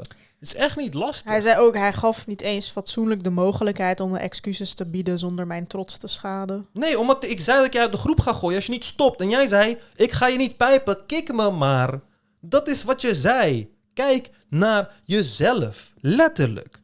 Letterlijk. Als ik je uit de groep had gegooid en je zei daarna van, ja, je was, je was afgekoeld. Je zei daarna van, ja, sorry, het spijt me. Had ik je gewoon weer in de groep gezet. Dat is ook wat ik hoopte dat er zou gebeuren. Maar in plaats daarvan ging je donaties terugboeken. En toen ging je allemaal ver- verhalen verzinnen dat je helemaal niet had gelezen, dat ik dat had gezegd. En toen ging je nog chanteren van ja, als, eh, ik heb het recht om die donaties terug te boeken. En eh, eh, als je me in, terug in de groep zet, dan stort ik het wel weer terug. En weet ik veel wat. Ik Denk van, waar ben je mee bezig? Waar ben je Ja. mee bezig? Je hebt zoveel mogelijkheden gehad om sorry te zeggen. En nu is het probleem van, oh ja, ik heb geen mogelijkheid gehad om sorry te kunnen zeggen. Dus je hebt gewoon echt heel veel mogelijkheden gehad, man. Echt fucking veel. Maar zelfreflectie is gewoon belangrijk daarin. Ik word er echt scheidziek van, man. Dan denk ik van, je hebt, het is echt duidelijk dat je gewoon echt gewoon... Letterlijk een paar weken therapie zou je al goed doen, man. En dan moet ik aanhoren, moet ik letterlijk aanhoren dat het allemaal aan mij ligt. Terwijl ik degene ben die narcist en psychopaat genoemd wordt en jou gewoon heb gewaarschuwd. En vervolgens zegt van, ik ga, niet ik ga je niet pijpen en weet ik veel wat. En dan ben ik de schuldige. Dat is zo raar. Dat is zo raar. Hij zegt, ik vond het een gepaste grap om op dat moment Eeuwaya sociaal-economische klasse te zeggen. Exact hetzelfde als wat het deden met Eeuwaya. Het zijn geen onderzoekers. Het was gewoon als grap bedoeld. Ja, het was Maar helemaal hij- niet als grap bedoeld, want hij ging kankerlang door met die discussie. Ik vind het echt zo raar. Je kan niet... En toen Eamon die meme gooide, voelde ik mij waarschijnlijk onterecht aangesproken. En moest ik per se weer wat terugzeggen. Nou, in ieder geval, hij vond ook dat eh, Izzy ook wel eens beledigende dingen zei. En dat hij ook niet gekikt werd uit de groep en zo. Ja, Izzy heeft mij zeg maar nooit eh, psychopaat en narcist genoemd en vooral niet. En weet je wat het mooie is aan Izzy? Izzy komt gewoon in de groep. Izzy eh, gaat soms los op mensen. Dan zegt hij, hou je kankerbek dicht of weet ik veel wat allemaal. Is hij gewoon gefrustreerd. En wat er dan gebeurt is dat hij gewoon een dag later in de groep komt en zegt hij... eh, eh, sorry, nee, zegt hij niet sorry, hij zegt altijd mea culpa. Moet hij geen sorry kan zeggen, zegt hij mea culpa. Zegt hij mea culpa, dit ging een beetje te ver. Weet je, en dan, dat respecteer ik. Want Izzy kan heel erg goed. Hetzelfde met hier. Een keer had hij me hier tijdens de podcast ook zo uitgescholden. En toen zei hij daarna van. En ik begrijp het ook. Ik ben ook een irritant kereltje. En dan zei hij achteraf. eh, bij de volgende podcast zei hij van. Ja, ik ben wel wat ver te gaan en zo, en, zo. En zodra je dat tegen mij zegt. Ik zweer het. Je mag het vaker doen. Ik zweer het, je mag het vaker doen. Je mag mij uitschelden. Als je daarna maar sorry zegt, doe het vaker. Ik word wel, dan ben ik bereid om jouw boksbal te worden. Om jou gewoon eventjes wat bij te leren. Ik heb genoeg mensen zo dingen bijgeleerd, weet je. Ik denk, je gaat me wat aandoen, jongen. Je weet niet wat ik allemaal doorleefd heb. Denk je, die woorden doen mij wat. Maar ik probeer je iets bij te leren daarin. Ja. Dat is wat ik uiteindelijk probeer. En bij Izzy zie ik dat gewoon. Het is een volwassen man. Hij heeft goede reflectie. Op het moment misschien niet, maar achteraf vaak wel. En dat hebben zat mensen. Ik heb exact hetzelfde. Ik zeg zo vaak dingen eh, waar ik achteraf spijt van heb. Maar je moet wel je trots kunnen inslikken achteraf. En dan gewoon kunnen zeggen van, oh ja, dat was inderdaad dom van mij. Letterlijk, niemand gaat je uitlachen. Niemand gaat je uitlachen of je een mindere persoon vinden. Mensen vinden het alleen maar eh, eh, ehm, ja, mooier om te zien. De mensen krijgen daar alleen maar meer respect voor. ja. Nee, ik hoef... eh, ja, ik, ik, jongen, het is al nadat ik hem eruit heb gekeken, fucking een week lang nog steeds. Allemaal die verhaaltjes en weet ik wat. En hij vond dat ja, hij zat er echt mee. Ja, maar alles is zo raar verwoord. Hij vond dat ik hem chanteerde. Hij zegt, jij chanteert mij. Met de groep. Ja, omdat ik zei van, stop met mij, psychopaat. Nee, ik zei, als je me nog één keer psychopaat of narcist noemt, kik ik je uit de groep. En dat is chanteren. En kijk, wanneer hij dan een week later, nadat hij alle tijd heeft gehad om te reflecteren, tegen mij zegt dat het chanteren is, dan weet ik al dat het tot verdere problemen gaat zorgen en dat je niks te zoeken hebt in de groep. Want het is, als je dat een week later nog steeds chanteren kan noemen. Is het gewoon letterlijk niet wat chanteren is. Het is alsof politie tegen jou zegt van... "Ah, als je eh, eh, nog één keer door, eh, door... de- Nu zie ik het door de vingers. Als je nog één keer door rood rijdt, krijg je een bekeuring. Dan chanteert de politie jou blijkbaar op de een of andere manier. Het is Ja. zo raar. Het is zo'n rare justification van irrational behavior die je hebt, die hebt, die je hebt uitgespookt. Dan denk van, accepteer het gewoon. Accepteer het gewoon. Is niet zo lastig. Ik denk dat hij het inmiddels wel inziet hoor. Zullen we hem een tweede kans geven en een groep doen? Nee, nee, sowieso niet. Ik wil, ik wil eerst echt van hem duidelijk zien, duidelijk zien dat hij het begrijpt. Dat hij het begrijpt. Want kijk, ik was al bereid om hem terug in de groep te doen, maar omdat een week later hij weer bewijst het totaal niet te begrijpen en het chanteren noemt en zegt ik had het nooit gelezen en weet ik veel wat, dan denk ik van ja, ik weet niet hoe je hoofd werkt, maar je moet daar wel echt even overheen komen en zo. Want het is gewoon een groep. Alle teksten zijn gewoon hier beschikbaar. Ik heb overal kopieën van. Ik sla altijd alles op. Ik ben een archiefmonster. Je kan nooit zeggen van, oh, het is niet zo gegaan, het is op deze manier gegaan. Dat werkt niet bij mij. Ik heb gewoon de bewijzen ten alle tijden. Dat Dus je doet werken. het in de groep als hij sorry zegt. Maar je hebt hem geblokkeerd. Oh ja, nee, hij moet gewoon, eh, hij moet gewoon, ja, ik weet niet hoe hij het wil doen, dat is niet mijn probleem. Ik bedoel, eh, hij moet gewoon eh, mij overhalen dat hij het heeft ingezien, in plaats van, Wat moet hij ook alweer inzien? Dat hij jou Ja, niet moest beledigen. nee, wat, nee, welke fout hij heeft gemaakt. In plaats van de hele tijd te zeggen wat mijn fouten zijn, wil ik heel graag horen wat zijn fouten zijn. Dat is het enige wat ik wil horen. Dit is het enige wat ik wil horen. In plaats van dat ik heb, heb gechanteerd en weet ik veel wat allemaal. En, en, en dan ook smoesjes. Die zegt van ja, ik had dat nooit gelezen. En ik van, je hebt erop gereageerd. Ik weet dat je het hebt gelezen. Ik weet het. Het is overduidelijk. Ik ben niet dom. Dat vind ik, dat vind ik het, het raarste. Wanneer mensen dit soort argumenten leveren, dan raak ik gewoon beledigd omdat je me dan zo laag hebt zitten dat je denkt dat ik het ga geloven of zo. Dat je zegt van, oh, ik had dat niet gelezen. Ik denk dan van, hè? Maar Ja. je ziet gewoon dat je het hebt, ge- hebt gelezen en erop hebt gereageerd. Dus waarom zou je dat liegen? Waarom zou je dat doen? Het is heel raar. En ja, dat, dat zijn gewoon allemaal symptomen van zo jezelf wurmen uit een situatie die dan heel oncomfortabel voelt. Maar je moet die oncomfortabiliteit gewoon, gewoon accepteren. Hoort er gewoon bij. Voelt fucking kut. Ik begrijp het. Maar je moet je gewoon accepteren. We hebben het echt een half uur over deze ruzie gehad. Nou, Ja, ik, ik vond het ook echt niet fijn. Ik dacht echt van... Ja, maar daarom had ik ook, ook geen zin meer in. Gisteren heb ik ook... Vandaag heb ik Ivana gekikt uit die groep. echt? Ja, Oh. want ze claimde dat ik haar gedoxt had. Oké, zij ging Wat met is haar... gedokst ook weer? Doxen is dat wanneer je anoniem bent, dat iemand jouw identiteit op het internet gooit, oké? Oh. Ivana kwam met haar volle voor- en achternaam in de groep. Ging ze haar supplementenbedrijfje promoten en weet ik veel wat. Het was dezelfde persoon die mij een eh, marxist noemde op Twitter, omdat ik er ongelijk had bewezen.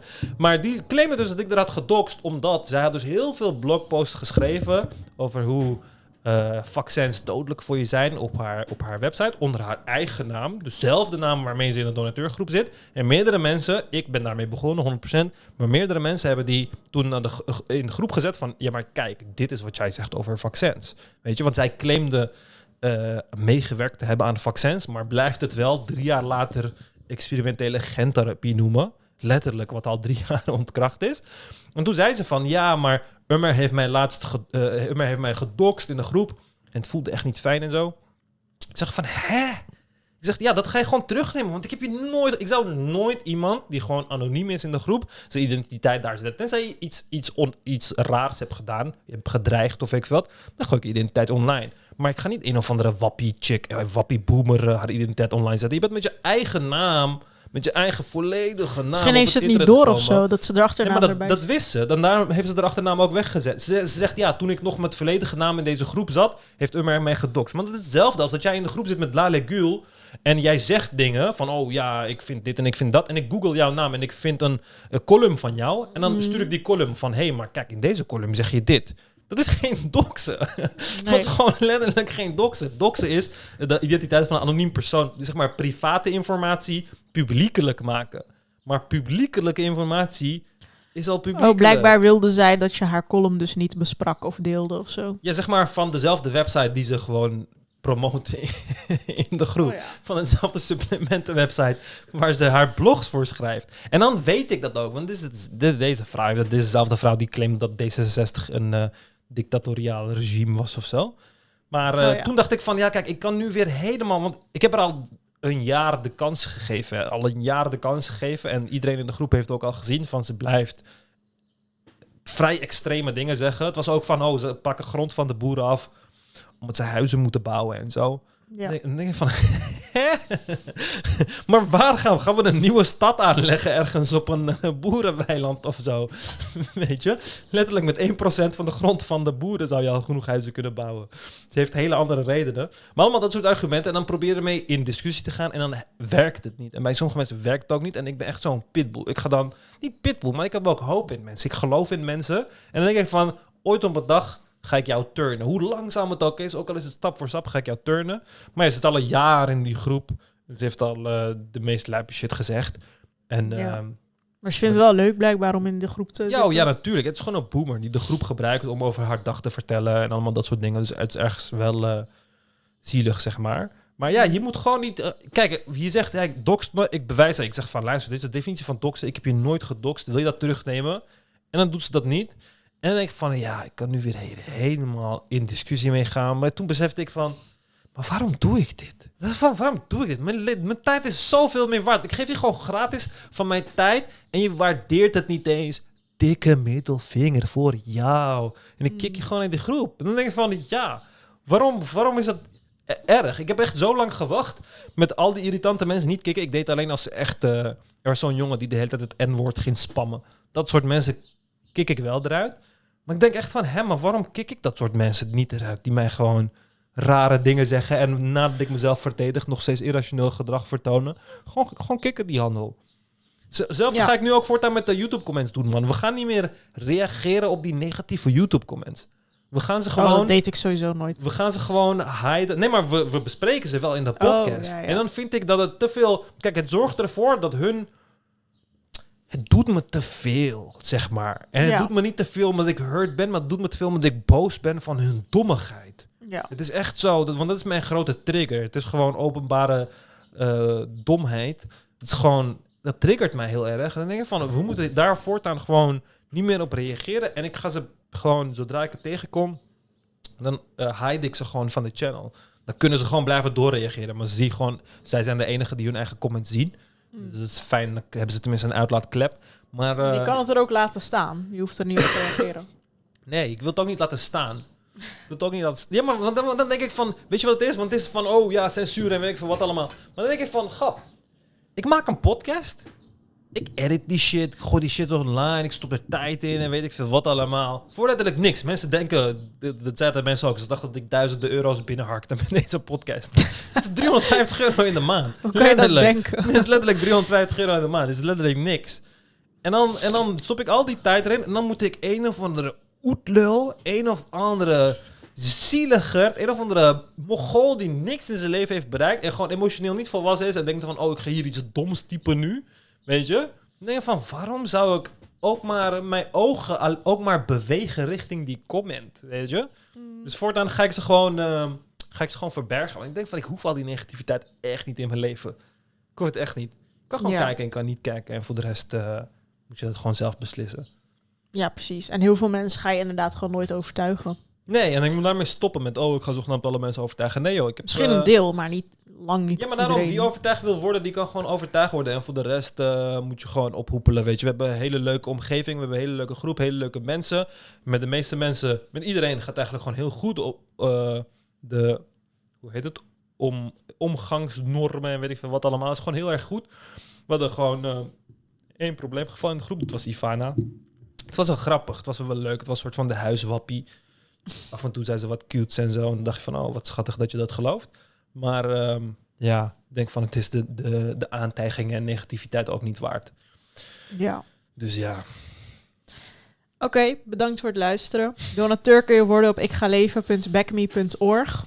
Is hard nodig. We stoppen hier heel veel tijd in. Vooral Ja. Umer met de edits. Ehm, en tot de volgende keer. Tot de volgende keer.